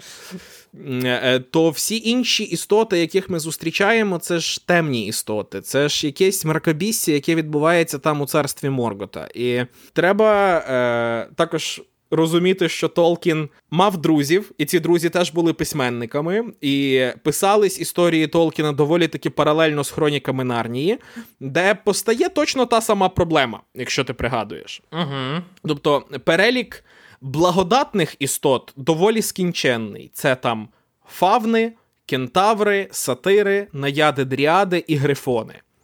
І ще деякі благо... Це геральдичні тварини, якщо коротко. Це те, що ми uh-huh. бачимо на гербах. То у на службі у білої відьми, якої тільки срані немає, і описів до цього всього практично нема. Окей, ми можемо там мінотаврів собі сяк так уявити. Але більшість інших істот, котрі її супроводжують, е, що в екранізації, що в самого Льюіса в тексті, зрештою, вони доволі безформні. Вони набувають форми наших страхів. Е, І мені здається, це той ефект, який, якого Толкін, хотячи чи не хотячи, досягає в історії про Берена і Лютієн. Він наповнює єдиний візуально багатий екскурс у царство Моргота, тим паче, це останній повноцінний екскурс у царство Моргота, тими страхами, які переслідуватимуть, які переслідують людей і, ймовірно, ельфів теж. Е, Тому що. У багатьох інших випадках він просто каже, що там живуть якісь безіменні тіні, яким немає нормальної назви і концептуалізації. Е, краще так, краще хай ми уявляємо їх собі як вампірів, е, перевертнів тощо, тощо. Але, по-перше, уяви, яка це, яку це дає е, можливість для взагалі е, спін-оффів і екранізації, коли раптом в не знаю, в Середзем'ї з'являються вампіри, і всі такі, та не може такого бути, а ти їм кажеш. Бачите, все все сходиться, точно так само, як вовкулаки. Але що мені найбільше подобається в цій історії, це те, що от я кажу, що Толкін не виправляв, ну тобто не змінював цього всього, крім одного. Котів Е, а саме Тевільдо, принц, принца котів і його прислужників, які в перших е, варіаціях цієї історії були е, найближчими прислужниками Моргота, Толкін все-таки перебрав. І мені цікаво, от в який момент він вирішив, що окей, ладно, коти тут зайві, все інше нормально, Гуан все ок, вампіри ок, котів я все-таки приберу. Мені здається, що воно якось не дуже грає. Ну, по-перше, тому що коти класні, і я впевнений, що Толкін не хотів сваритися з любителями котів. Бо коли ти робиш, е, до речі, теж фольклорних істот. Е, прислужниками сил зла, хоча у фольклорі, з яких вони взяті, вони повне, повна протилежність прислужників сил зла. Це це дивно. Це не працювало би в самій історії. Тобто в, на Арді не існує причини, чому коти мають служити Морготу. Розумні коти, не просто коти. Ну так в ірландському фольклорі коти теж дуже навіть розумні, але це не міняє того факту, що в ірландському фольклорі коти допомагають принцеві боротися з велетнем. Ну, тобто, я не знаю, з яким настроєм і станом свідомості писалась чернетка з котами, але е, ну, я сказав би просто, що з усього, що Толкін додав чи не додав, і про що ми знаємо, коти мають ну, найменше внутрішнього сенсу навіть на, з огляду на джерело, звідки їх запозичили. Ну, але чекай, але як же ж вся е, середньовічна е, середньовічна історія про чорних котів і як прислужників диявола? Так, е, в середньовіччі, типу, все служило дияволу. Е, Ну, тобі достатньо. Боже, це мало це, це мав мала бути жахлива обмовка, але я скажу її так, як планував від початку. В середньовіччі тобі буквально достатньо було бути чорним, аби бути прислужником диявола. В тому сенсі, що Чорний пес точно так само був би диявольським поріддям. Про чорного крука я взагалі мовчу. Тобто, ну тут прикол не в котах, і штука, е, що десь там були полювання саме на котів як диявольських істот. Це е, ну, міська легенда, не було цього. Так що, якщо ви, виступаючи проти котів, наводили це як аргумент, викреслюйте. Е, я теж думаю, що Толкін викреслив, просто дивлячись на якогось кота, подумав: ай, ладно, ну подивіться на цього кота, ну які коти прислужники? Ні, ну я витру, витру. От саме тому їх ніхто і не запідозрить. Абсолютно. Ми то так, знаєш, ти от е, казав про фінал, е, так ніби ми вже прийшли, дійшли до фіналу Берена і Лютієн, але після цього Кархарот ще встиг наробити біди, Гуан встиг вбити Кархарота, Берен встиг померти. Лутієн після цього встигла мотнутися в Валінор і вмовити Мандоса відпустити Берена і зробити її смертною. А після цього вони ще паралельно майже зі всіма історіями Белеріанду жили собі на півдні і нікого не чіпали. Like, Фізично ніколи нікого не чіпали, тому що не, спілку не спілкувалися а ні, мені здається, що з жодною людиною, а не з жодною істотою. Ну, але все одно. З жодною людиною. Ну, то е, е, я не пригадую точно хто, але були істоти, які з ними контактували. Можливо, це як в Діснеївському мультику про білосніжку були переважно пташки і тваринки. Ми знаємо, що в Берена цей скіл теж був. Але. Е, ми далі цього не зачіпали, мені здається, бо там далі не дуже є що зачіпати. Ну так, так Берен то... втратив руку. Це це дає дуже прикольний панч, коли він приходить до Тінгола. Це один коли з найкращих каже, панчів, так. Я не не очікував такого рівня е, самосвідомого гумору від Толкіна, коли Берен каже, що Сильмарил в моїй руці, і показує йому порожню руку, бо Сильмарил у тій руці, яку йому відкусили. А? А? А? Але е, ну, насправді це все на загальний перебіг подій уже не дуже сильно впливає. Е, окрім події, яку ми проговорили вже кілька разів, це те, що е, Лютієн переконує Мандоса зробити її смертною і дати їй прожити смертне життя поряд з Береном, просто тому що вона класно співає. Тому я пропоную переходити до е, іншої історії, де орли також фігурують як орли з машини, а саме діти Гуріна.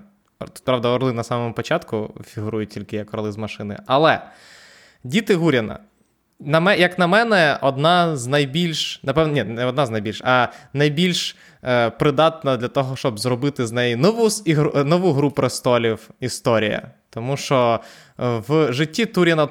Е, Туріна Турамбара було стільки гівна, що, якщо чесно, навіть Остап такий, е, скажімо так, критик серіалів, як ти, мусиш погодитися, що одного сезону не буде достатньо. Ну ок. Ну, надто, надто багато всього. Але е, історія дітей Гуріна починається. Взагалі, мені здається, що це. Е, ну, Чому вони діти Гуріна, а при тому. Хоча.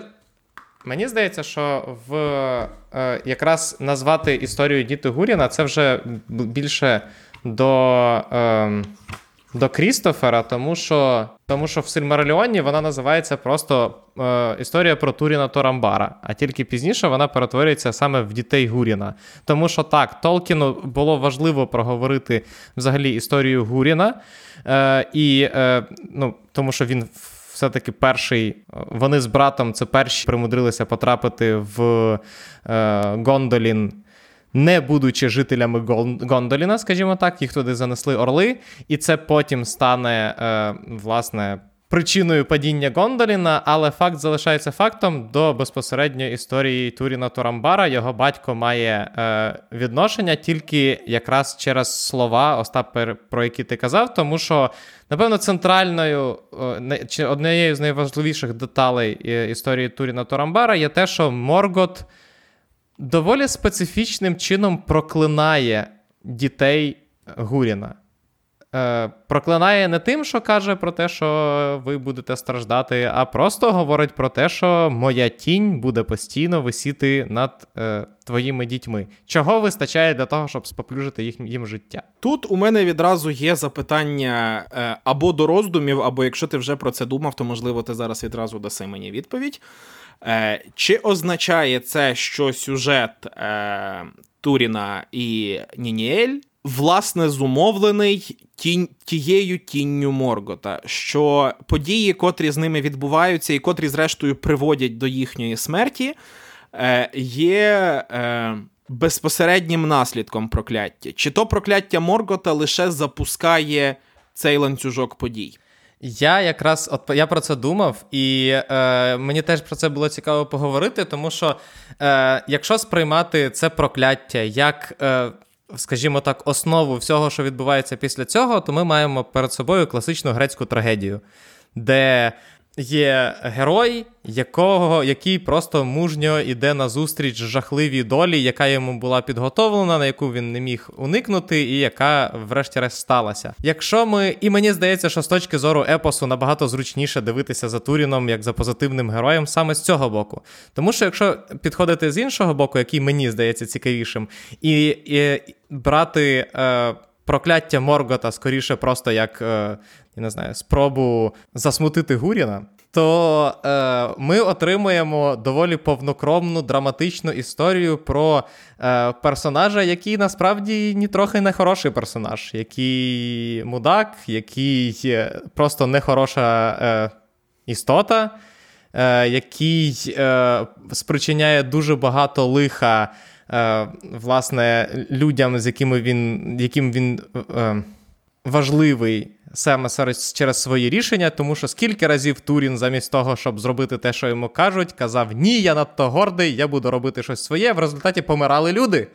І за всю цю історію померло доволі багато людей. І тому мені, якщо чесно, е, мені набагато цікавіше розглядати цю історію саме з точки зору Туріна як самостійного персонажа, як суб'єкта своєї історії, який творить свою історію і несе безпосередню відповідальність за свої вчинки, ніж розглядати його як е, сумного трагічного героя, якому просто було предначертано, е, власне.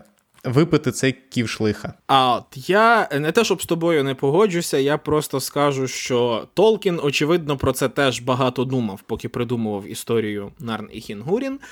Е, І він вирішив не розв'язувати цю проблему взагалі. Тобто, у нього е, діалектика прокляття і свободи волі настільки е, важлива у цьому тексті, що на ній стоїть сюжет Туріна. Ми знаємо, що Турін впродовж всього свого життя намагається втекти від якоїсь там долі. Він її ще не бачить на цей момент жодним боком, але він намагається від неї втекти. І ми розуміємо, що він власними вчинками конструює, ну, е, в першу чергу, своє героїчне і доволі таке е, прекрасне з погляду епосу і того, як про нього запам'ятають життя. Але з іншого боку, яке ім... Е, ти пам'ятаєш повне ім'я Туріна, як остаточне ім'я, яке він отримує вже ближче до фіналу історії? По-моєму, його так називає саме Нініель. Турун Амбартанин. Турамбар це володар долі, а Турун Амбартанин підвладний долі. Угу. Е, Мені здається, що цим формулюванням Толкін просто розрубав Гордіїв вузол і вирішив не відповідати на питання, наскільки самостійним насправді персонажем є Турін. І основна принадність цієї історії, крім того, що вона найбільш самостійно епічна, що вона найбільш белетристична з усіх, які в нас є. Е, Власне, у цьому конфлікті між е, долею, визначеною наперед, і долею, е, яку ми конструюємо самостійно. Тому що ми знаємо, що Гурін впродовж всього свого ув'язнення спостерігає за життям свого сина, за життям своїх дітей uh-huh. загалом. Він знає, що відбувається. І от мені, ну, якщо припустити, що я е, зловорожий Моргот, котрий хоче зломити е, волю свого одного з найзапекліших на цей момент ворогів. Ніякого приколу в тому, щоб показувати, як ти змушуєш страждати ще й його дитину в різні малопомітні способи. Типу, він вже знає, що ти на це здатен, ти вже робиш це з ним. А от показати, як через е, невеличкі поштовхи, твій син самостійно виростає у величезного мудака і при цьому все одно не здатен е, ну, не здатен переломити свою долю на краще, або всупереч цьому, або, можливо, саме завдяки цьому. Е, Це от справжня каторга і справжня мука для Гуріна. І оскільки це історія саме про дітей Гуріна, е, то оптика Гуріна як персонажа мені тут видається важливою. Ну, але е, слухай, попри те, що ти говориш, що. Е... Толкін не відповідає на е, це питання, але е, попри це, одразу кілька разів протягом історії ми бачимо, як е, Туріна наздоганяють, скажімо так, ті самі слова про прокляття. Тому що е, спочатку Гвіндор йому говорить про те, що прокляття лежить на ньому, а не на його імені. Давай спочатку зупинимось на Гвіндорі, поки я пам'ятаю, що я хотів сказати про цей момент. Давай. Бо при- прикольно, що ти його згадав, і прикольно, що Толкін вживає саме це формулювання про те, що прокляття лежить на тобі, а не на його а не на твоєму імені. Бо тут ми підходимо до одного з двох дуже великих претекстів, які лягли в основу сказання про дітей Гуріна. Цих претекстів є два. Е, Перший це е, Калевала і історія Кулерво конкретно у Калевалі. Е, Ми про це поговоримо е, бочком трошки пізніше. Ну тут важливо, що Толкін сам визнавав історію Кулерво як фундамент натхнення для написання дітей Гуріна. Але друга історія, яку Толкін аж так не визнавав, ймовірно, тому що вона сюжетно дуже схожа на дітей Гуріна, так що прямо місцями виглядає як плагіат. Е, Це історія. Е, Сігемунда і Сінфьотлі із е, саги про Вольсунгів. Е, справа в тому, що справа в тому, що Сінфьотлі, видатний герой і відомий персонаж, був незаконно народжений. Він дитя інцесту. Як ми знаємо, це саме та проблема, з якою ми зіткнемося в сказанні про дітей Гуріна в підсумку. Uh-huh. Але Е, Про дітей Гуріна, перепрошую, там не Г. Так от, але е, Сінфьотлі називався Вольсунгом, е, технічно Вольсунгом не будучи, тому що він не народжений від законного шлюбу. Він народжений від шлюбу між братом і сестрою, котрий не є нормальним, інцест табуйований у германському епосі. І як гине Сінфьотлі, е, попри те, що він називається Вольсунгом, е, коли. Е, Забув точно. Е, окей, я зараз буду казати, що я забув деякі імена. Е, кому цікаво, перечитайте або Вольсунга Сагу, або легенду про Сігурда і Гудрун у викладі Толкіна. В принципі, е, він цей сюжет там переказує, паралелі побачити дуже легко. Е, коли нова наречена його батька підносить, е, вона його ненавидить, хоче його здихатись, і на весіллі підносить йому чашу отрути. Е, і пропонує випити. Батько попереджає його, що там отрута, на що він відповідає нащадку Вольсунгів не страшна отрута. І перші два рази батько вихоплює в нього келих і випиває замість нього, і йому нічого, бо він Вольсунг, йому не страшна отрута. А за третім разом не встигає. Сінфьотлі випиває чашу з отруйним медом і падає мертвий, тому що він з погляду всього, що ми знаємо про цей світ, дійсно не є Вольсунгом. Тобто. Е, тут не так прокляття, як відсутність дару Одіна.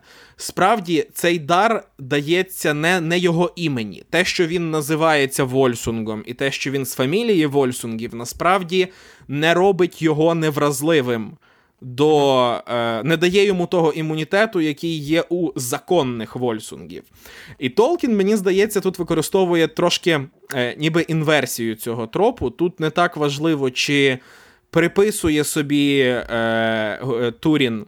Батьків родовід, чи визнає він себе е, сином Гуріна, чи воліє він називатись якось інакше і починати життя табула раса слова, тому що подібно слова Одіна наділяють, вони констатують цю суперсилу Вольсунгів. Так само тут слова Моргота.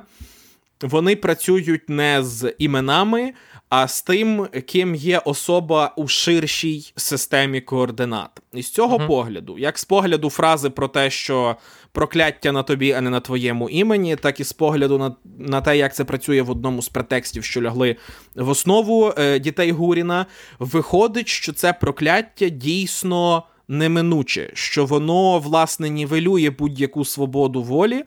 Тому що жодна кількість свободи волі не здатна буде змінити твою природу. Це дуже принциповий і природний момент для германського епосу, але чи настільки ж він природний для дітей Гуріна, чи тут все-таки є якийсь важливий аспект, який його відрізнятиме? Це ти питання задав? Чи це ну, загал, загалом, загалом так, це питання до тебе, бо я, наприклад, не маю відповіді на це запитання, попри те, що ну, мені подобається оказіонально подумати, але тут мені видається конфлікт пов'язаний з прокляттям набагато глибший, ніж, скажімо, в трагедії цар Едіп. І розібратися, де в чому саме полягає прокляття, де в якій частині реальності воно криється, і що саме воно диктує в житті Туріна, е, набагато складніше, ніж дати відповідь на те саме питання у випадку з всім відомим сюжетом. Е, абсолютно. Е, Толкін доволі глибоко його, скажімо так, вкорінює, тому що коли дракон Глаурунг знову таки спілкується з Туріном, він теж по факту є, скажімо так, нагадуванням про те прокляття, яке було накладено на дітей Гуріна. Але е, знову таки, тут просто, скажімо так, це прокляття настільки е, обширне і настільки, е, скажімо так, вільне в трактуванні, що. Я не знаю, можливо, саме е, можливо, прокляття є просто, скажімо так, е, можливо, прокляттям Моргата є той факт, що Турін став мудаком, скажімо так.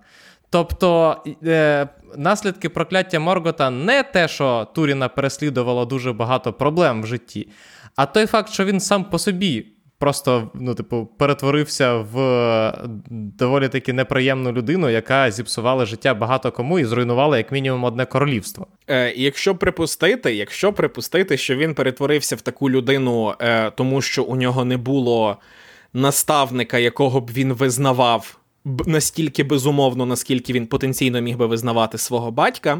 В цьому я насправді схильний погодитись, що в цьому могло полягати покарання, ну таке покарання прокляття е, Моргота, власне, для Гуріна.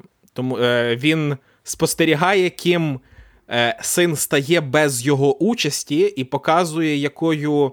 Хотів сказати людиною, е, він е, виростає під впливом самого лише світу. Ну, тобто, можливо, суть прокляття в тому, що Моргот не е, Моргот, власне, не доклався до падіння Туріна, так як ми хотіли б у це вірити. За всім сюжетом, окрім можливо, фінальних епізодів, не стоїть зла воля Моргота, а стоїть е, якийсь глибший принцип світу. От, я просто, ну, по-перше, я я чомусь мене в голові крутилося, що Турін це ельф, а Турін це людина. Я не знаю, чому я так подумав.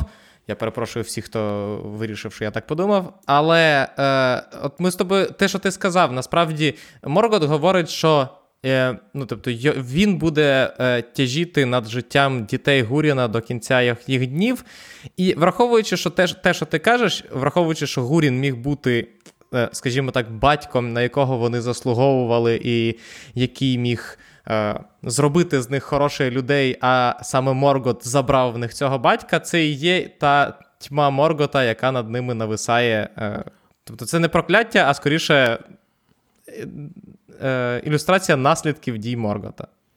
Ну, от тьма Моргота нависає насправді над усім Белеріандом на цей момент. Тому тут е, так, мені видається, йдеться е, про те, що це не е, Турін такий, це світ такий, що він акцентує природно все гірше, що у ньому є.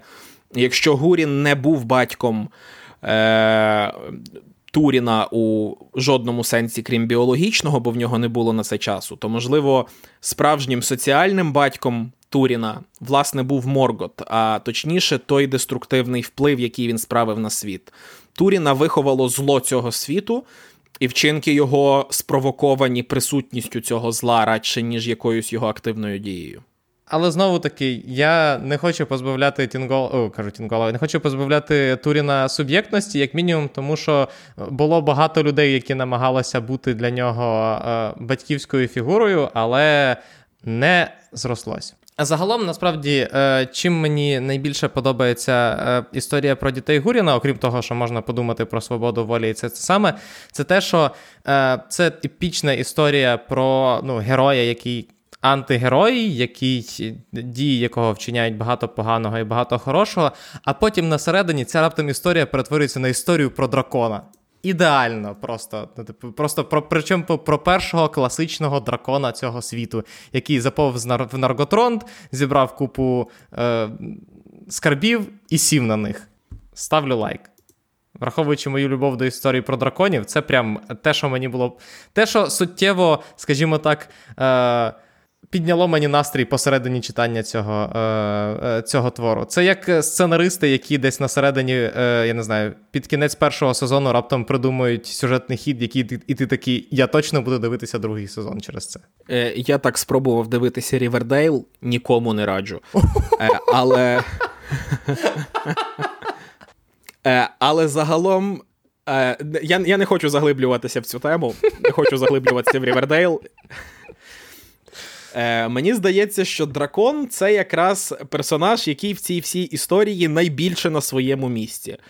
Е, Оскільки історія Туріна це історія героя, котрий ніде не на своєму місці, він ніде не знаходить собі безпечного прихистку. Е, Натомість дракон, власне, втілює все те, чим. Е, Туріна прокляв Моргот. Дракон втілює хтонічну мудрість, яка не обертається на благо. Е, Дракон втілює знання, яке не приносить користі, а може лише зруйнувати. І тому, якщо вже думати про того, хто. Можливо, найбільш відповідальний своїми діями безпосередньо, окрім самого Туріна, за те, що з ним сталося, то це буде Глаурунг. Тому що, повертаючись до історії про Вольсунгів, яка дуже помітно лягла в основу е, історії дітей Гуріна, це доля вбивці дракона в германському епосі. Е, Вбивця дракона отримує е, якусь абсолютно імбову річ. Е, це або невразливість у випадку із Сігурдом, або у випадку із е, Туріном. Це Цим можна вважати його фінальний діалог із Глаурунгом. Саме те, що персонаж отримує від дракона, змушує його.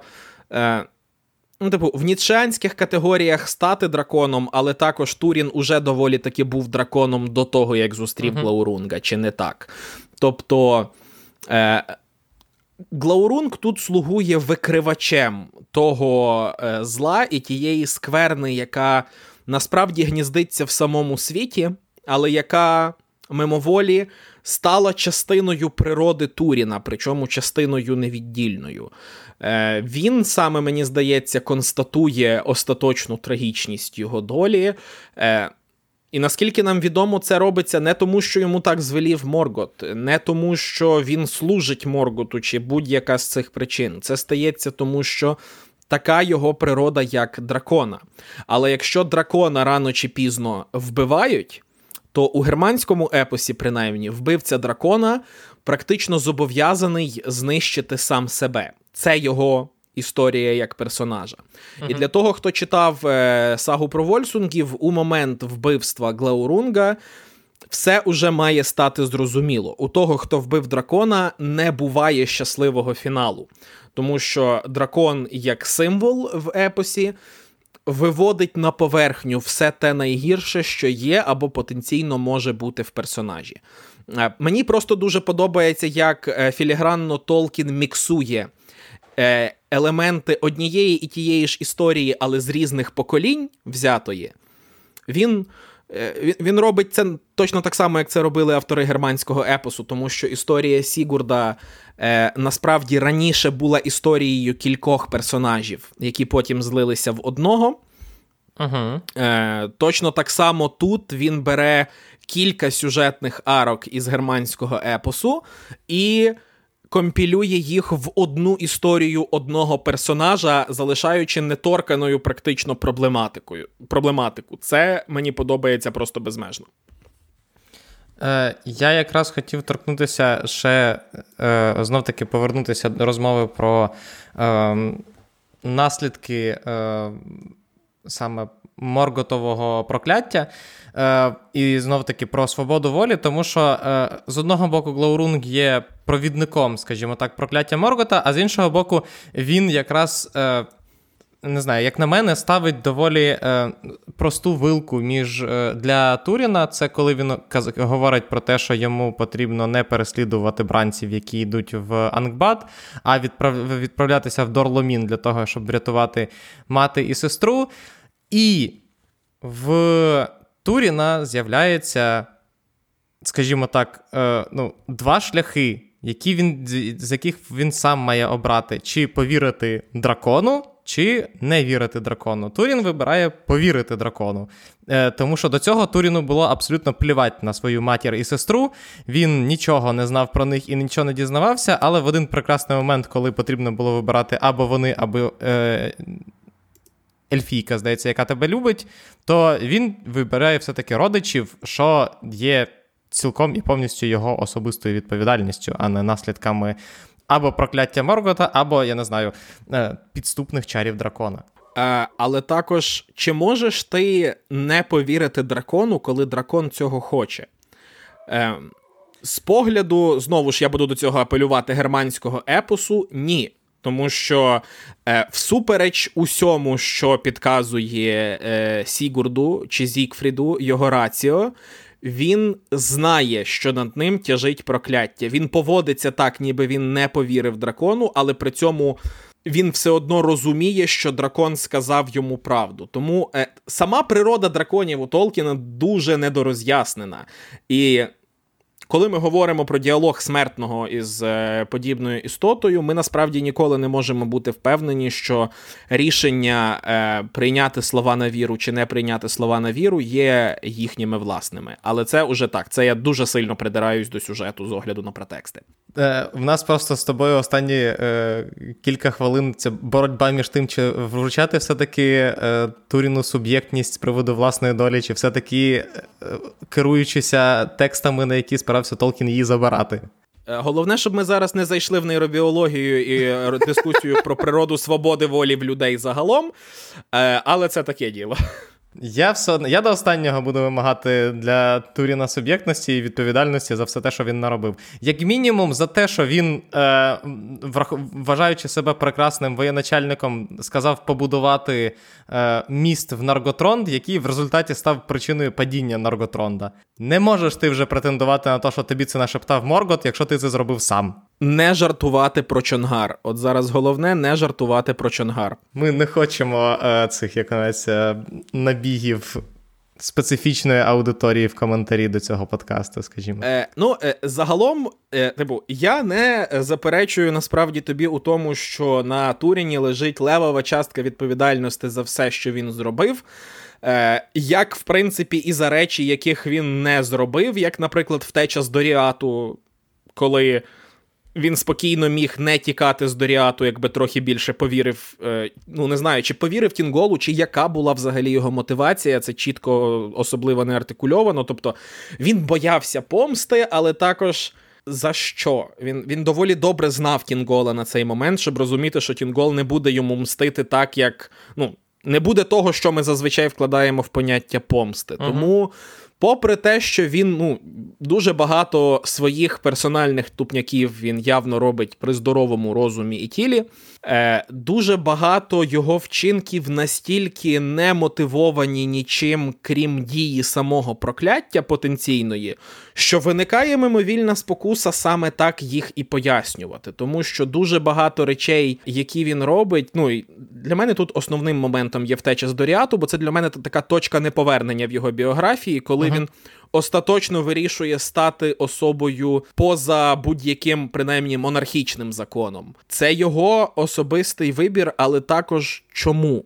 Ні в біографії самого Туріна, ні в контексті, який нам дає Толкін. Загалом у Сильмариліоні, начебто, немає підстав, аби виправдати подібну його поведінку. Тобто, вона ми знову опиняємось на роздоріжжі. Або вважати Туріна не те, що не надто позитивним, а й ну, вельми немудрим персонажем, в першу чергу, uh-huh. котрого чомусь значно мудріші за нього вважають набагато кращим і розумнішим, ніж він є насправді.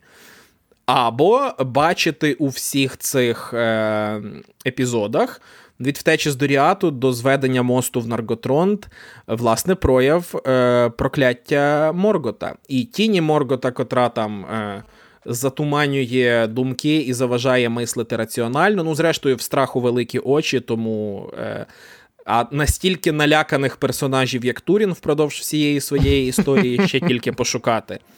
Ну, зараз абсолютно без іронії. Турін е, вся діяльність Туріна мотивована страхом. Все, що він робить, uh-huh. диктоване йому страхом. Е, наскільки наскільки цю мотивовану страхом діяльність можна вважати проявом персональної волі, а наскільки вона упереджена, наскільки це е, інформаційно-психологічна спецоперація Моргота. Е, як на мене, розділити неможливо. Тобто на ньому лежить значна частка відповідальності, просто тому що ну, ми відповідаємо за свої вчинки, ми сприймаємо Туріна як одного з себе. Ага. Як людину, ми ми схильні накидати йому свою власну раціональність, але також її самої е, і цього сприйняття буде явно недостатньо, аби обґрунтувати. Я не кажу виправдати, обґрунтувати е, всі вчинки, які він робить навіть не маючи якоїсь якихось безпосередніх і прямих погроз від Моргота чи когось із його прислужників прямо перед тим. Е, І ще одне питання, яке я хотів підняти. Я вже Ми вже говорили про Берена і Лутіан, де назва диктує прочитання самої історії дещо е, в певному ключі. З дітьми Гуріна так само. Якщо це історія про Туріна Торамбара, тут все зрозуміло. Якщо це ми говоримо, що це діти Гуріна, то чи взагалі, ну, як це сприймати? В Хуріна було троє дітей: Турін, Лалайт і Нієнор. Про Лалайт ми нічого не знаємо, крім того, що вона померла в маленькому, в, в, в, будучи ще дитиною через е, пошесть.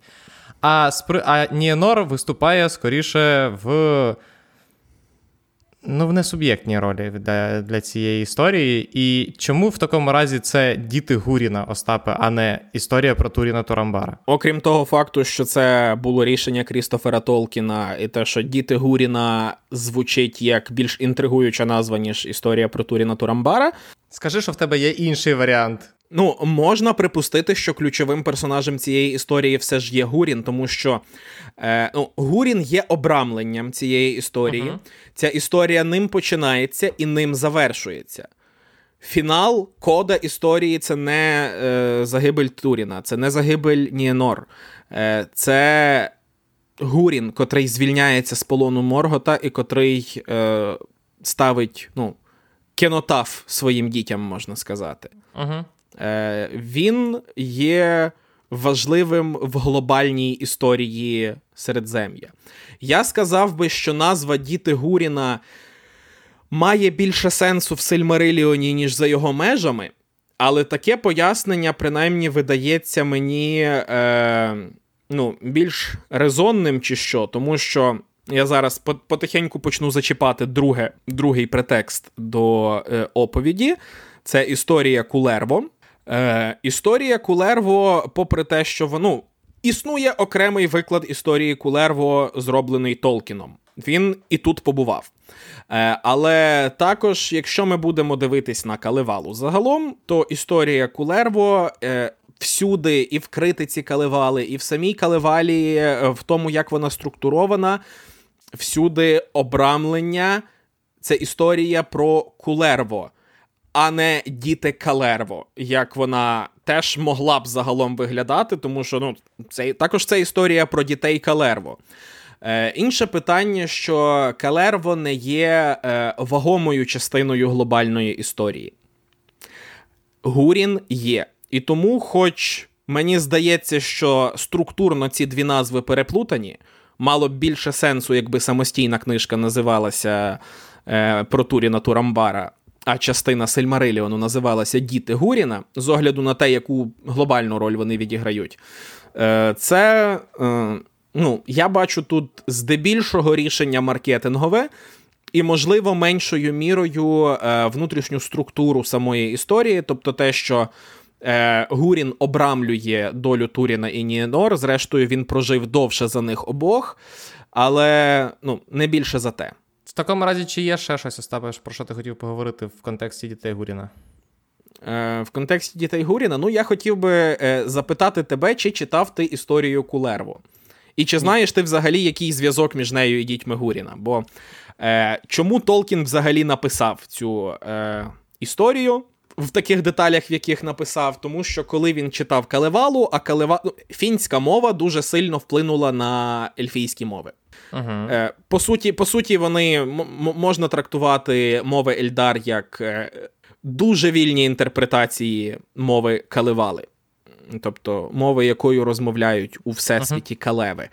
Але е, так само, як Толкіна гнітила бідність англійського епосу, так само він казав, що його розчулила історія Кулерво. Е, я не впевнений, але можливо він вживає там формулювання довела до сліз. І якщо її почитати, це е, 31 руна Каливали, воно є в вільному доступі в українському перекладі, якби хтось цікавився. Е, шокує те, наскільки історія Кулерво виглядає уже сьогодні вторинною порівняно із історією Гуріна і його дітей. Окрім базових конфліктів, тому що там, де у нас глобальний е, конфлікт із Морготом, котрий загрожує всьому світу, у Калевалі двоє братів посварилися за за рибу. Це це дуже е, дуже дивно це сприймати після того, як ти читав Толкіна, коли там, двоє братів посварилися за рибу, один з них зібрав військо і знищив всю родину іншого, крім, крім сина. Е, е, Так от. Е, штука в тому, що мені подобається е, загальний підсумок до історії дітей Гуріна при всіх е, приколах конфлікту про свободу волі, який сам собою є достатньо самоцінний. Я обожнюю компілятивний талант Толкіна в цій історії особливо, тому що він взяв. Ну, відверто, не найцікавішу історію скаливали. Вона, безперечно, драматична, тому і сама собою, і в поетиці Каливали вона теж доволі сумна, вона розчулює, але це далеко не найкращий зразок епосу, навіть в самій Каливалі.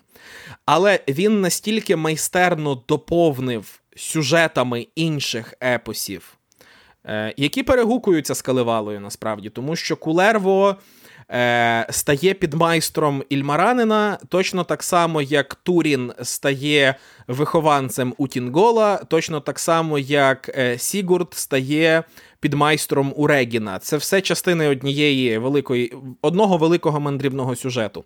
Але оцей єдиний інцестуальний конфлікт Кулерво Толкін настільки майстерно доповнює іншими епосами, з яких він уже і так безсоромно натягав купу всього в свою арду, і він настільки резонно вписує цю історію і цей конфлікт у загальне полотно Середзем'я, що особисто я не можу. Не вважати історію дітей Гуріна, зокрема текстуальну е, компіляцію, яку зробив Крістофер Толкін, найкращим, що створив Джон Толкін за свою письменницьку кар'єру. Я вважаю це художньо найдосконалішим його текстом. Ух ти. Це цікаво. Це цікавий. Це, Я не знаю, чи назвати це хот-тейком.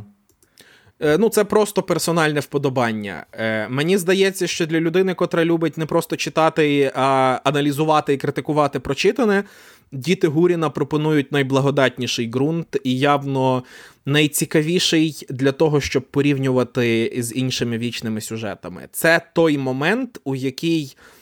Толкін найближче підходить до створення персонального епосу саме як епосу, як частини епічної традиції, а не просто тексту, створеного в епічному ключі.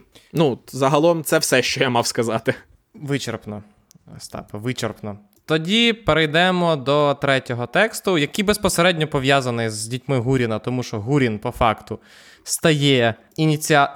не, не, не ініціатором, ні, ні, неправильно, стає причиною е, чи інструментом, який дозволяє Морготу все-таки е, напасти на гондолі, не спровокувати падіння останнього, ні, передостаннього, другого трьох е, великих ельфійських міст. І це зрозуміло все мова про загибель Гондоліна на секундочку. Першою історією, яку написав Толкін про свій світ Середзем'я, Белеріанду, Арди, як ви його хочете називати. Це була перша історія, і що найцікавіше, е, це єдина історія, яка не була таки повністю переписана. Тобто Толкін написав її, ще здається, в 1915-16 роках, коли е, після поранення е, лежав в е, госпіталі, а потім був е, власне е, відправлений додому. Після цього Толкін кілька разів доповнював цю історію, але не і взявся навіть її переписувати на більш, скажімо так, цікавий йому лад вже в 50-х, але не встиг. Е, встиг тільки почати її переписувати, і, власне, Гондолін, таким, як його бачив Толкін в свої пізні часи, ми вже не дізнаємося і не побачимо. А в нас є тільки той перший Гондолін, той Гондолін, який, е, з якого все почалося, скажімо так, який був. Е, Першим містом, яке описав Толкін, і е, я вже зачіпав цю тему, коли ми говорили про Сильмарильон. Я досі не розумію, як е, для мене, як для людини е, доволі раціональної, е, Гондолін е, дуже смішно працює, тому що знову таки Тургон, прийшовши з Валінору, вирішив, що він все-таки з ну, точніше так, з напуття Улмо він вирішує побудувати величне місто в сховку, про який ніхто не знає, будує його, веде туди третину всіх ельфів, які перебувають на континенті, і ніхто. Ніхто не ставить питання, куди вони поділися, де вони поділися, як взагалі відбувається, яким чином живе Гондолін в своїй ущелині, не ведуть, е, не маючи взагалі. Що це за ізоляціонізм просто найвищого порядку? Навіть американці до Першої світової не виділяли з таким ізоляціонізмом, як Гондолін. Це Японія. Так, цілком. Цілком це Японія, яка навіть ніхто не знає, де знаходиться, в яку за весь час її існування потрапили двоє е, істот ззовні. Троє, окей, е, троє. Троє, троє, якщо рахувати. Так, І один чекай. З... Е, добре, давай рахувати істот, тому що е, Гурін і Гуор це двоє. Так. Туор це троє. І Маеглін. Значить, четверо всього. Четверо, так. Правильно, то так, Тор, як ну, я про Тора я забув. Тобто, це ізоля... ізоляціонізм такого порядку, що ну навіть Японії не не снилося. Але е, загалом, просто на відміну від решти ну, від е, двох інших історій, про які ми говорили, історія е, загибелі Гондоліна, вона все-таки набагато більше прив'язана до Сильмариліону і до загалом подій в першої епохи, тому що ну, вони по вона по факту не чі, не чітко окреслена е, структурно і сюжетно. Це набір історій, пов'язаних пов'язаних Гондоліном, е, Тургоном і його нащадком, а саме Еренділом. Еренділом. Еренділом. Еренділом. Ну, якщо коротко, то мені здається, що е, Круахан у своїй пісні The Fall of Gondolin дуже добре підсумували все, що потрібно знати про цю історію. Я був подивований дізнатись, що вона існувала спершу як самостійна, тому що, на відміну від історії Берена і Лютієн, на відміну від історії про Туріна, історія Гондоліну аж надто закорінена в історії Сильмарилів, щоб бути випадковою. Е, від появи у Гондоліні Туора і аж до, е, по суті, аж до плавання Еренділа. Угу. Ця історія існує лише для того, щоб бути ланцюжком між загибеллю Доріату і ну, практично загибеллю всього Белеріанду і війною гніву.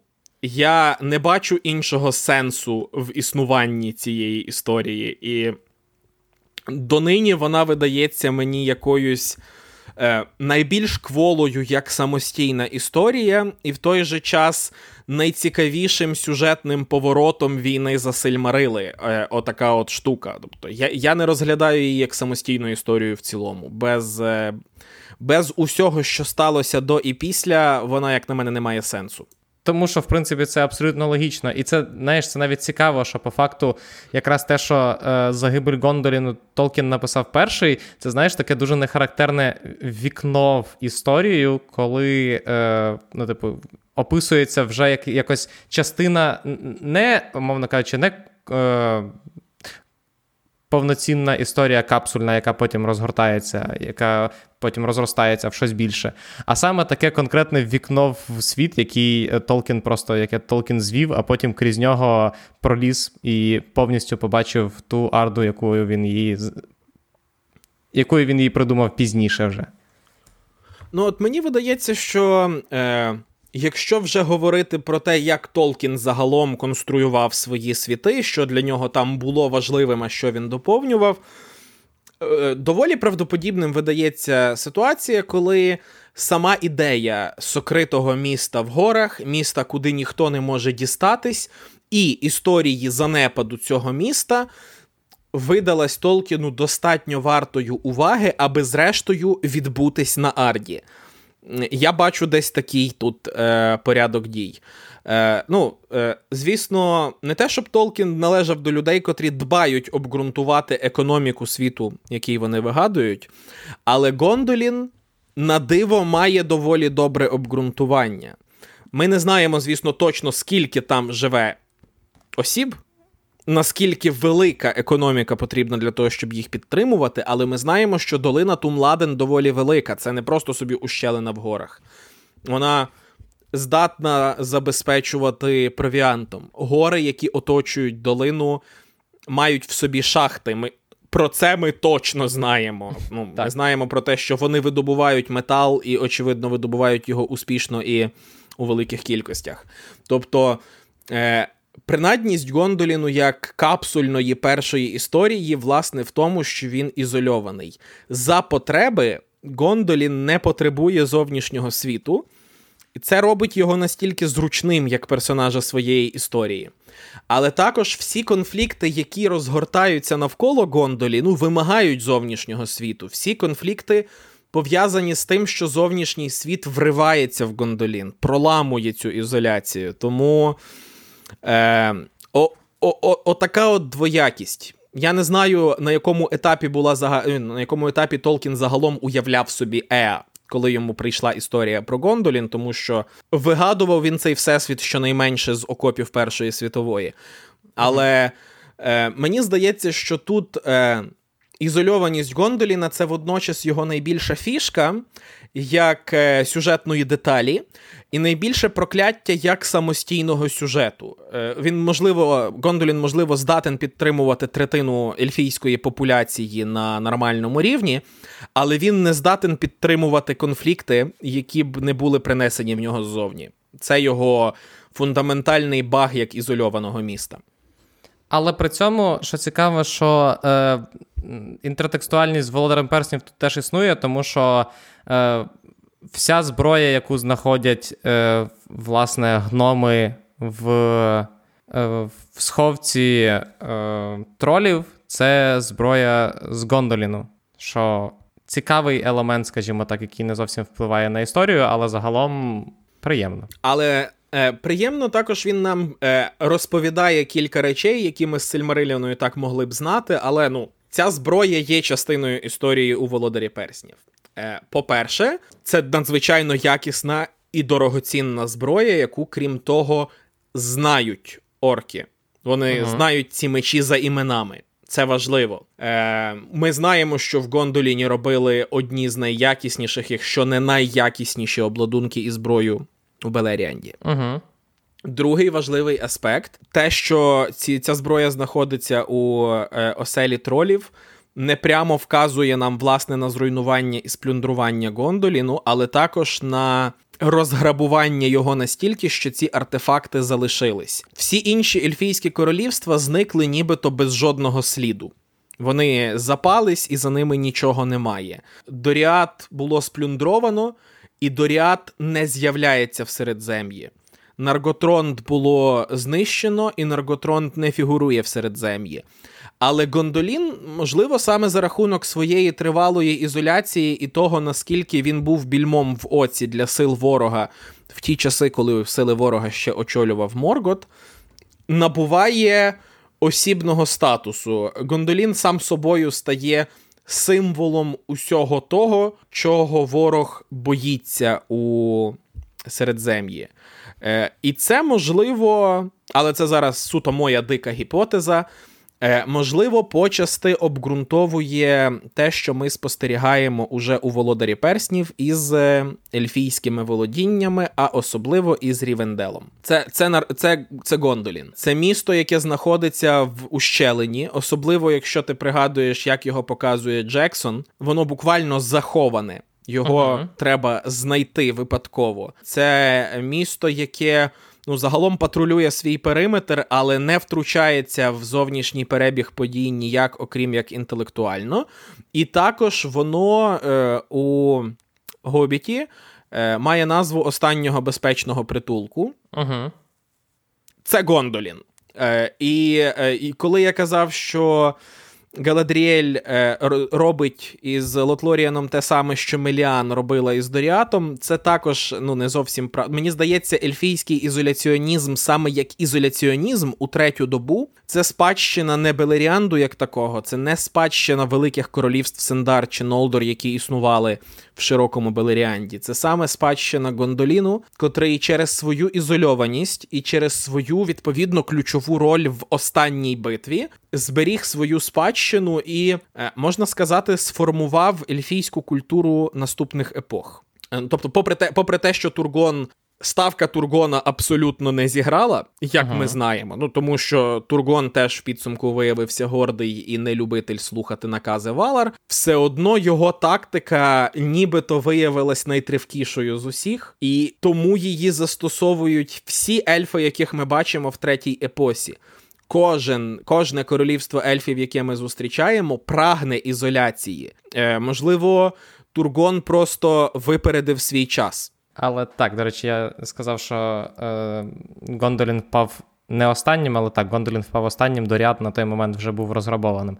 Але слухай, я б думаю, що враховуючи час написання е, Гобіта, то я думаю, якщо чесно, що в появи саме гондолінської зброї є обґрунтування в тому, і той факт, якраз що Рівендел в Гобіті саме настільки схожий на е, Гондолін, якраз пояснюється тим, що просто на момент написання е, Гобіта в Толкіна був єдиний, скажімо так, пропрацьований об'єкт першої епохи це був саме Гондолін, і він провів оцю от е, ниточку зв'язку між Гондоліном і Гобітом. А потім, вже коли, е, умовно кажучи, народилися Нарготронд і Менегрот і так далі, це вже було ну, пізніше. Вони О, я, я з цим абсолютно не сперечаюся. Е, Ну тобто, очевидно, що історія, яка була на той момент скомпонована мала в рази більше шансів вплинути на історію, котра писалась.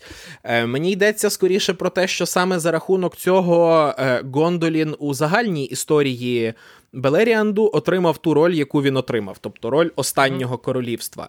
Він е, можна сказати, через те, що він був створений е, першим, і через те, що він настільки не самостійний, як такий, він був приречений бути взірцем для наступних. Тому е, жодної іншої ні сюжетної, ні хронологічної ролі у е, перебігу подій Середзем'я він виконати уже, ну не скажу, що геть не міг, але це його місце останнього королівства, останнього саме тому, що заховане, було, як на мене, просто найлогічнішим. Згоден, але слухай, мені тепер цікаво, я про це не задумувався. Чи покажуть нам Гондолін в серіалі? І якщо покажуть в флешбеках, то як це буде, враховуючи, що його ніяк не прив'яжеш до сюжету, він він абсолютно відірваний від будь-якого сюжету е, першої епохи, окрім безпосередньо падіння Гондоліну. Ну, він пов'язаний із війною гніву, але також він е, немислимо дивним чином пов'язаний з трилогією Джексона. І якщо хтось захоче прив'язати Гондолін, я відчуваю, що це буде спосіб прив'язати Гондолін.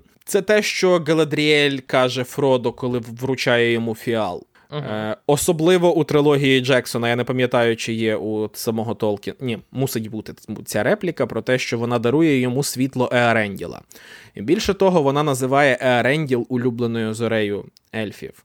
Вона Нолдор, тому для неї це дуже особистий зв'язок. І оскільки ми стикаємося із е, Галадріеллю, котра Нолдор, уже в період після війни за Сильмарили, але також вона Нолдор, і одна із, один із важливих моментів для неї саме в тому, що вона може щоночі споглядати один із сильмарилів на небосхилі.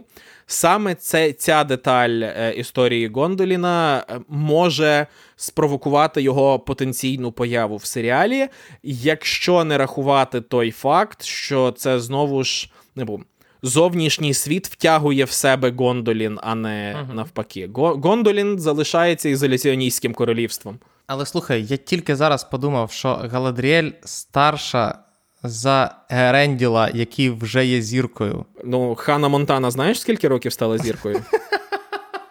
Але. Просто я я про це не задумувався, що Галадріель по факту старша за Еренділа, який ну, народився на той момент, коли він народився в кінці першої епохи, тоді як Галадріель була ще на початку першої епохи. Наскільки, звичайно, поважна ця жіночка? Наскільки ну, наскільки ми можемо судити, вона народилася до початку першої епохи в її класичному розумінні, якщо ми рахуємо першу епоху від приходу Нолдор назад у Белеріант, коли починається так. історія, яку ми знаємо. Галадріель найстаріша істота з середзем'я загалом. З того, що нам відомо з текстів, вона старіша навіть за Саурона. Угу. І е, я не знаю, що це нам в підсумку дає, і яким чином вон, але очевидно, вони цей аспект будуть обігрувати у серіалах. Е, просто якщо ми вже будемо. Е, е, якщо творці серіалу будуть якимось чином апелювати до Гондоліну з усіх історій, то саме через Еаренділа, і я гадаю, саме через зв'язок між Галадріеллю і Сильмарилом, тому що це найповажніша і найсерйозніша ниточка, яка взагалі сполучає Гондолін із чим завгодно за межами Гондоліна. Це правда. Але е, повертаючися до Гондоліна, Гондолін багато в чому є троєю Толкіна. Чи погоджуєшся ти з таким, е, з таким визначенням? Не в плані конфлікту, але в плані структури, безперечно. Е, і, Але з іншого боку, якщо ми говоримо про Трою і про її падіння, то на відміну від е, Трої, де точніше, не тільки Трої, а загалом, на відміну від класичного тропу, ніхто не слухає е, провісницю, то в випадку з е, Гондоліном і Дріль той приклад, коли все-таки провісницю послухали, збудували таємний хід і врятували частину людей. Ну е, так і у випадку із е, Троєю е, сталася подібна історія. Ми всі знаємо, як розгортався цей сюжет, коли Е, і дріль, забравши деяких троянців, обсмалених як гіряланців. І, ну, Тобто, ти розумієш, до чого я веду. Uh-huh. Частина людей з обложеного міста повинна врятуватися. Тут прикол не в тому, чи повірить хтось провісниці, чи не повірить. І дріль не має під собою того конфлікту, який має Касандра. Для неї такий конфлікт був би просто неприродним. Натомість. Е, Частина, котра рятується для того, щоб ну, зберегти те, що вони намагалися доти зберегти в ізоляції, але тепер за межами ізоляції, це це природно, як на мене, це очікувана гілка сюжету. Тобто, точно так само, як. Падіння Гондоліну неминуче, так само і порятунок когось із Гондоліну має бути неминучим. Це природа епосу. Якби з Гондоліну не врятувався ніхто, або навіть якби врятувався лише Еренділ, ця історія не збереглася б, її б не розповіли, тому вона існує. Я сподіваюся, всі помітили, як Остап примудрився переплутати Енея з Ідріль. Е, що значить переплутати? Це був зумисний художній хід. Бачиш, е, е, якби я не акцентувався, Остап на цьому і ти цього не пояснив, то всі б сиділи і думали: ого, ого, оце от, звичайно, пішло. Ну, Саурон, Сауруман, Еней і Дріль. Слухай, але знову таки, Вся історія Гондоліну і його падіння це черговий приклад того, як е, ти типу, ти не можеш е, довести взагалі негативні наслідки ізоляціонізму нікому, тому що в результаті хтось прийде і скаже: так вони ж пали через Маегліна, він же ж був прибульцем ззовні. Якби вони були, якби вони дотримувались послідовно своєї ідеології ізоляціонізму і не пускали взагалі нікого. Можливо, б досі стояли. Ну так, з погляду з погляду всесвіту, який нам описує Толкін, це правда. натурально правда. Якби вони не пускали взагалі нікого. Ми не уявляємо, як виглядала б історія Белеріанду, тому що це б також означало, що вони не пустили туди Гуріна і Гуора і е, виперли під три чорти Туора, попри те, що у нього були обладунки Тургона. Це все неважливо. Ми не знаємо, як виглядала б історія Середзем'я, але Гондолі, неймовірно, і далі стояв би, тому що ми маємо кілька разів підтвердження в тексті, що Моргот ну ніяк не в нього ідей не було, де може бути Гондолі. Ну, типу, от. Одна єдина стяга гір, де ми ще не бували. Не уявляю, де може бути Гон. Не уявляю. Е, Але ну, факт того, що Толкін подає це саме так, і ми, е, як читачі, в певному сенсі зобов'язані сприймати це саме так. Тому що тут, очевидно, йдеться не лише про раціональне обґрунтування, а й про свого роду м'яку магію, яка подібно до того, як пояс Меліан. Е, до певного моменту унеможливлює потрапляння різних мразот у е, Доріат, е, так само і гори, які оточують Е, Гондолін унеможливлюють потрапляння е, різних мразот туди. Е, але мені мене мучить цей момент, я мушу його просто озвучити, а ти далі роби з ним все, що хочеш. Історія падіння Гондоліна щоразу, коли я до неї звертаюся, викликає в мене просто прилюті е, паралелі із облогою і падінням Батурина. Блін, мені над цим треба подумати, але я підозрюю, що що цілком? Ну тобто, я впевнений, що Толкін не надихався історією облоги Батурина.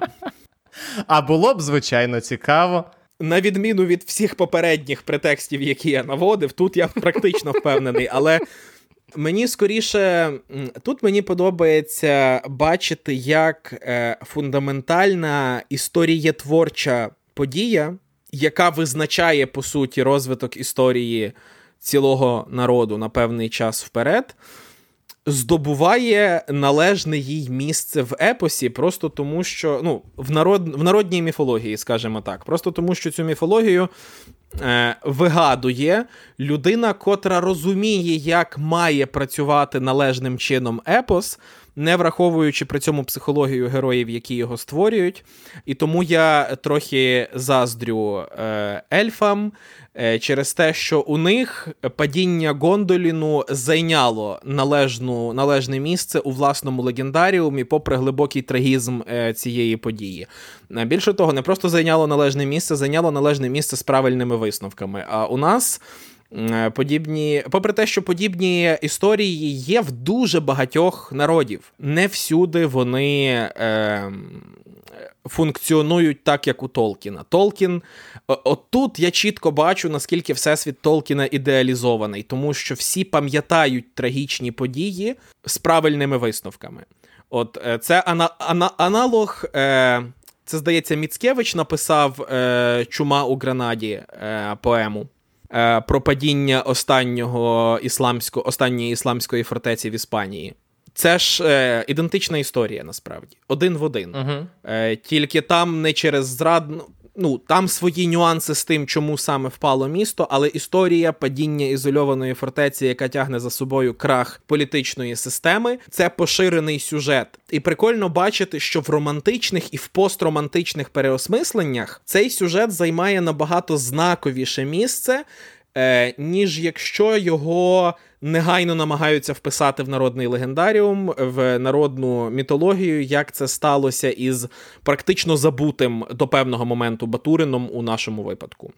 Слухай, все, що в нашому випадку може змінитися. А випадку з Толкіном на рахунок того, що всі пам'ятають і всі зробили правильні випадки, звичайно, в Толкіна з цим простіше, тому що багато хто пам'ятає це як власний досвід. Якщо історичні події вони часом перекреслюються якраз через е, історичну пам'ять і проблеми з нею, то в Толкіна все просто: я там був, я це пережив ніколи знову. Е, Да, це корисно. Але також е, ці персонажі, попри те, що вони володіють пам'яттю, і це такий із більш правдоподібних елементів Толкіна, наділені пам'яттю персонажів, все одно не обов'язково наділені владою щось змінити. Тут найяскравіший приклад це, звісно, Елронд і Ісільдур. Але також е, мені здається, що конфлікт Тора і Тургона грає плюс-мінус у ті самі ворота. Тургон достатньо старий і має достатньо багато життєвого досвіду, аби не нехтувати порадами Валар. Але саме життєвий досвід стає йому на заваді і ставить палки в колеса. Тобто, попри те, що Толкін не соромиться експлуатувати цей хід і цей, е, цю сюжетну деталь. Е, Він робить це ощадливо і з е, певною долею правдоподібності. Е, Мені просто здається, що ми вже практично дійшли до кінця історії Гондоліну. Тобто, ми поговорили про. Е, ну як? Е, Трошечки поговорили про зраду і як туди е, загалом потрапив ворог. Згадали про Ідріль і її роль. Е, і все. Мені здається, що на цьому історія закінчується. Там лишився тільки один епізод, який. Давай я зараз озвучу його, а ти тоді, якщо мав на увазі сказати ще щось, то скажеш, що було в тебе на думці. Бо це прикольний момент з мого погляду. Те, що Ульмо, котрий е, попереджає про потенційне падіння. Ти теж про це хотів сказати? Е, Ульмо, котрий спершу попереджає про потенційне падіння е, Гондоліну, котрий робить все для того, щоб Гондолін був попереджений, бачить падіння Гондоліну, зрештою рушає до решти Валар і намагається їх переконати зробити хоча б щонебудь. Але на слова Ульмо Валар чомусь не зважають. Настільки, що Сильмариліону доводиться мати окремий розділ, присвячений плаванню Ееренділа. Чому так, як ти гадаєш? Чому е, навіщо взагалі мати цей епізод з Ульмо, котрий сам намагається безплідно переконати Валар?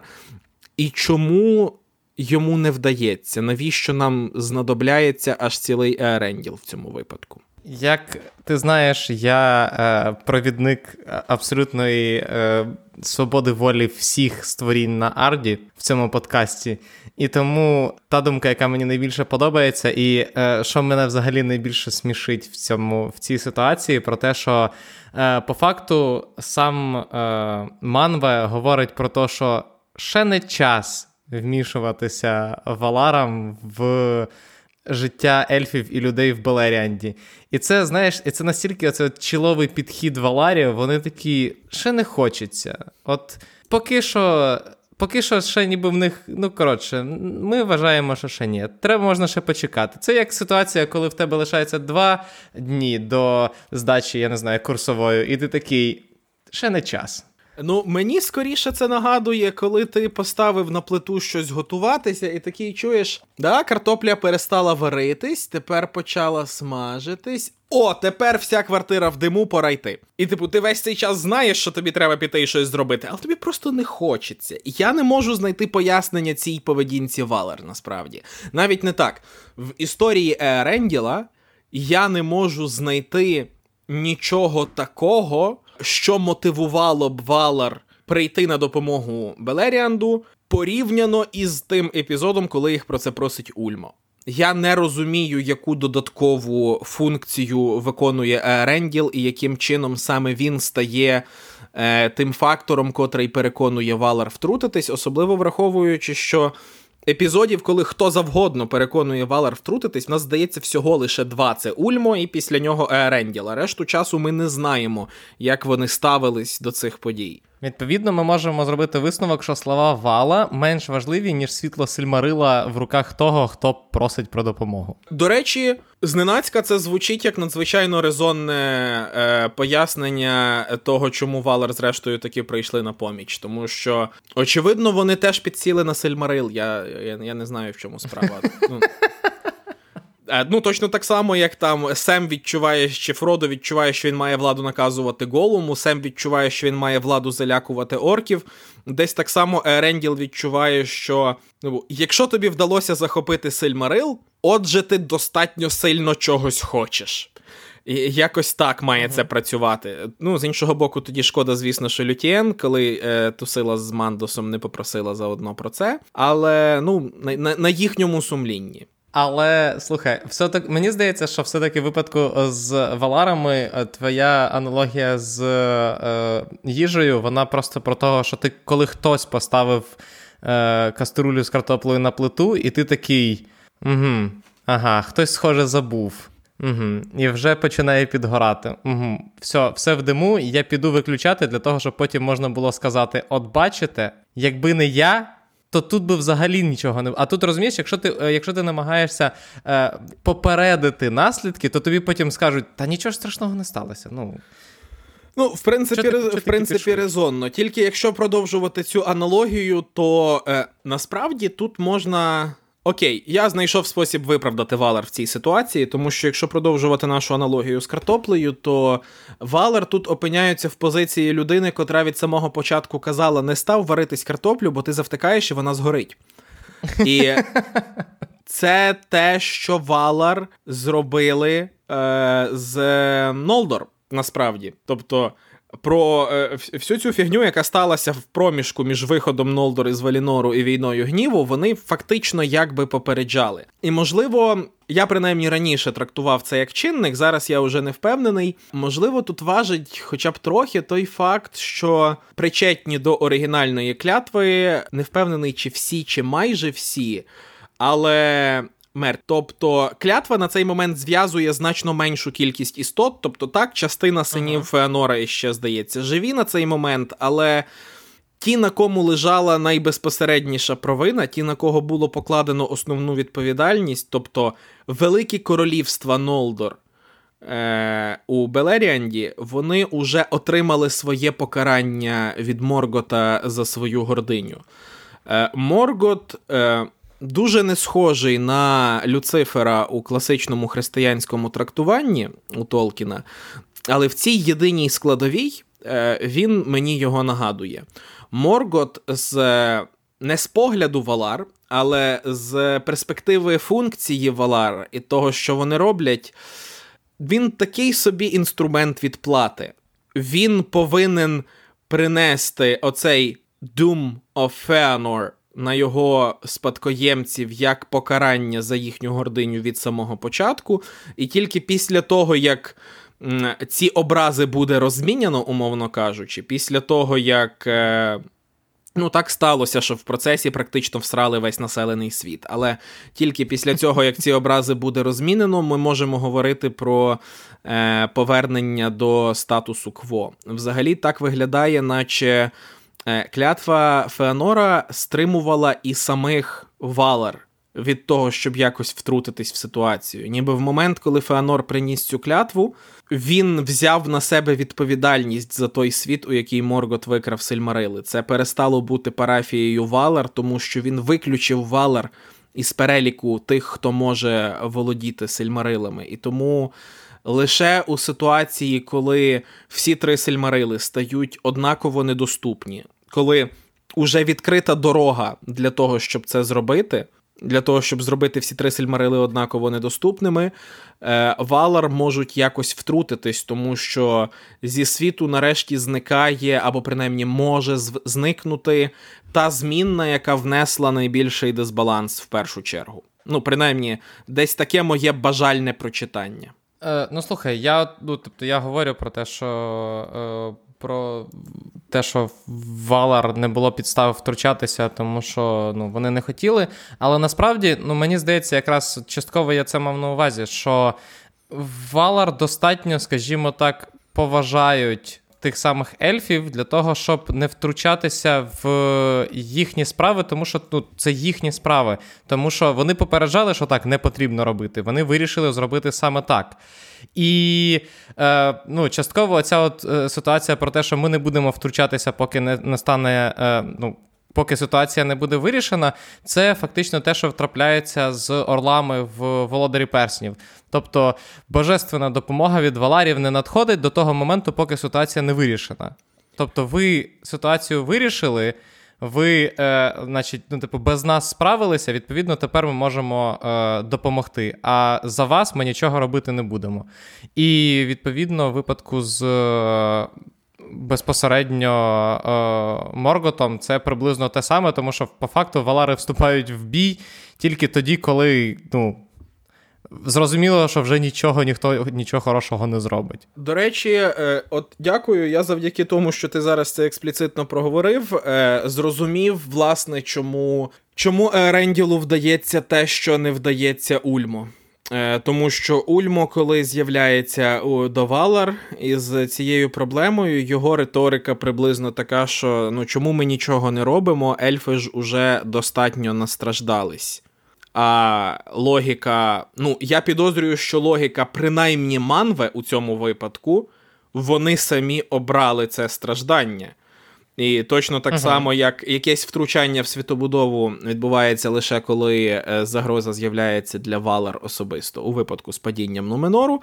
Е, uh-huh. Так само тут е, загроза стосується уже, типу, загроза Моргота у момент падіння Гондоліну, чи то радше у момент просто падіння великих ельфійських королівств, нарешті виходить за межі дії клятви Феанора і тільки її, і починає загрожувати ширшому світопорядку, підтримувати який Валар зобов'язані. Більше, ніж не втручатися в клятву Феанора, якщо можна uh сформулювати це так. Власне, частково те, що ти сказав, Феанор е, від імені всіх Нолдорів взяв відповідальність за е, Белеріанд, за да, за Белеріанд, по факту. І втрутилися Валари тільки тоді, коли е, по факту Еаренділ приплив і сказав: Ми не справилися. Sorry, все. Ми е, вже да, далі нічого хорошого не буде. Якщо ви не втручаєтеся, то в Моргота залишиться все, що в нього є. І в такому разі вже можна було б і втрутитися. Як ти гадаєш, чи можна в цій от конкретній ситуації, ми вже вийшли за загибель Гондоліна, але й біси з ним. Е, Чи можна в цій конкретній ситуації, тобто е, в клятві Нолдор з одного боку і плаванні Еренділа з іншого боку, бачити певне толкінівське протиставлення теїзму і секуляризму, де Феанор як е, найвправніший в техне усього ну, усієї арди е, стає на бік секуляризму, забуваючи про те, що світло в Сильмарилах належить не йому. А е, Ренділ повертається назад до теїзму, визнаючи, що Нолдор при і загалом ельфи при всьому своєму героїзмі не здатні розв'язувати конфлікти, пов'язані зі світобудовою. Ну тобто, мені здається, що Ренділ став першим персонажем, котрий повністю усвідомив суть прокляття, яке на них накладає Мандос. Я напевно погоджуся з такою думкою. Я тільки що зрозумів, що. Тому що мені здається, ще в випадку з Еренділом грає той факт, що. Е... Ну, е, коли вони там припливають на острів Балар, він же ж об'єднується з ще одним ельфом, який ні на ні трохи не молодший за е, за Галадріель, а саме з Кірданом, корабелебудівником. А Кірдан є скоріш, є якраз представником отого ще, скажімо, природнього стану речей. Тобто, якщо в Алквалонде захоплені були кораблі, то Кірдан один з тих, хто ще будував кораблі, кому дарована була ця, це знання, і він, власне, ним е, розпоряджався. І до Валінору якраз Еренділ допливає завдяки. Е, ось цьому, от, скажімо так, не нолдорській гордині, а якраз завдяки ось цьому ще старому ельфійському порядку. Блаженні сумирні, бо вони унаслідують землю, що я можу сказати. Чудовий чудовий кінець для сьогоднішнього подкасту. Е, дякуємо всім, що нас слухали. Ми будемо закінчувати. На цьому все. Залишився один випуск цього подкасту, присвячений текстам Толкіна, який буде присвячений Гобіту. Е, На жаль, ми вирішили з Остапом не писати три частини про Гобіта, а обмежитися все одним випуском. Ми будемо ближче до Толкіна, ніж до Пітера Джексона. Але далі за Гобітом, якщо все буде добре, то е, ми будемо з Остапом говорити посерійно про кожну з серій Володаря Перснів, і ви в режимі реального часу зможете спостерігати, е, чи то як горимо ми, чи то як ми навпаки тушимося, не знаю. Але я думаю, що арку персонажів простежити буде дуже цікаво. Е, з 2 вересня виходить серіал. А на цьому ми закінчуємо. Дякуємо, що нас слухали. Е, підтримуйте Збройні Сили, тому що саме завдяки ним ми можемо читати Толкіна, говорити про Толкіна і тим більше чекати серіал про Толкіна. Тому підтримуйте е, ЗСУ, донатьте ЗСУ на ЗСУ, донатьте волонтерам, донатьте е, організаціям, яким ви довіряєте, донатьте госпітальєрам в тому числі.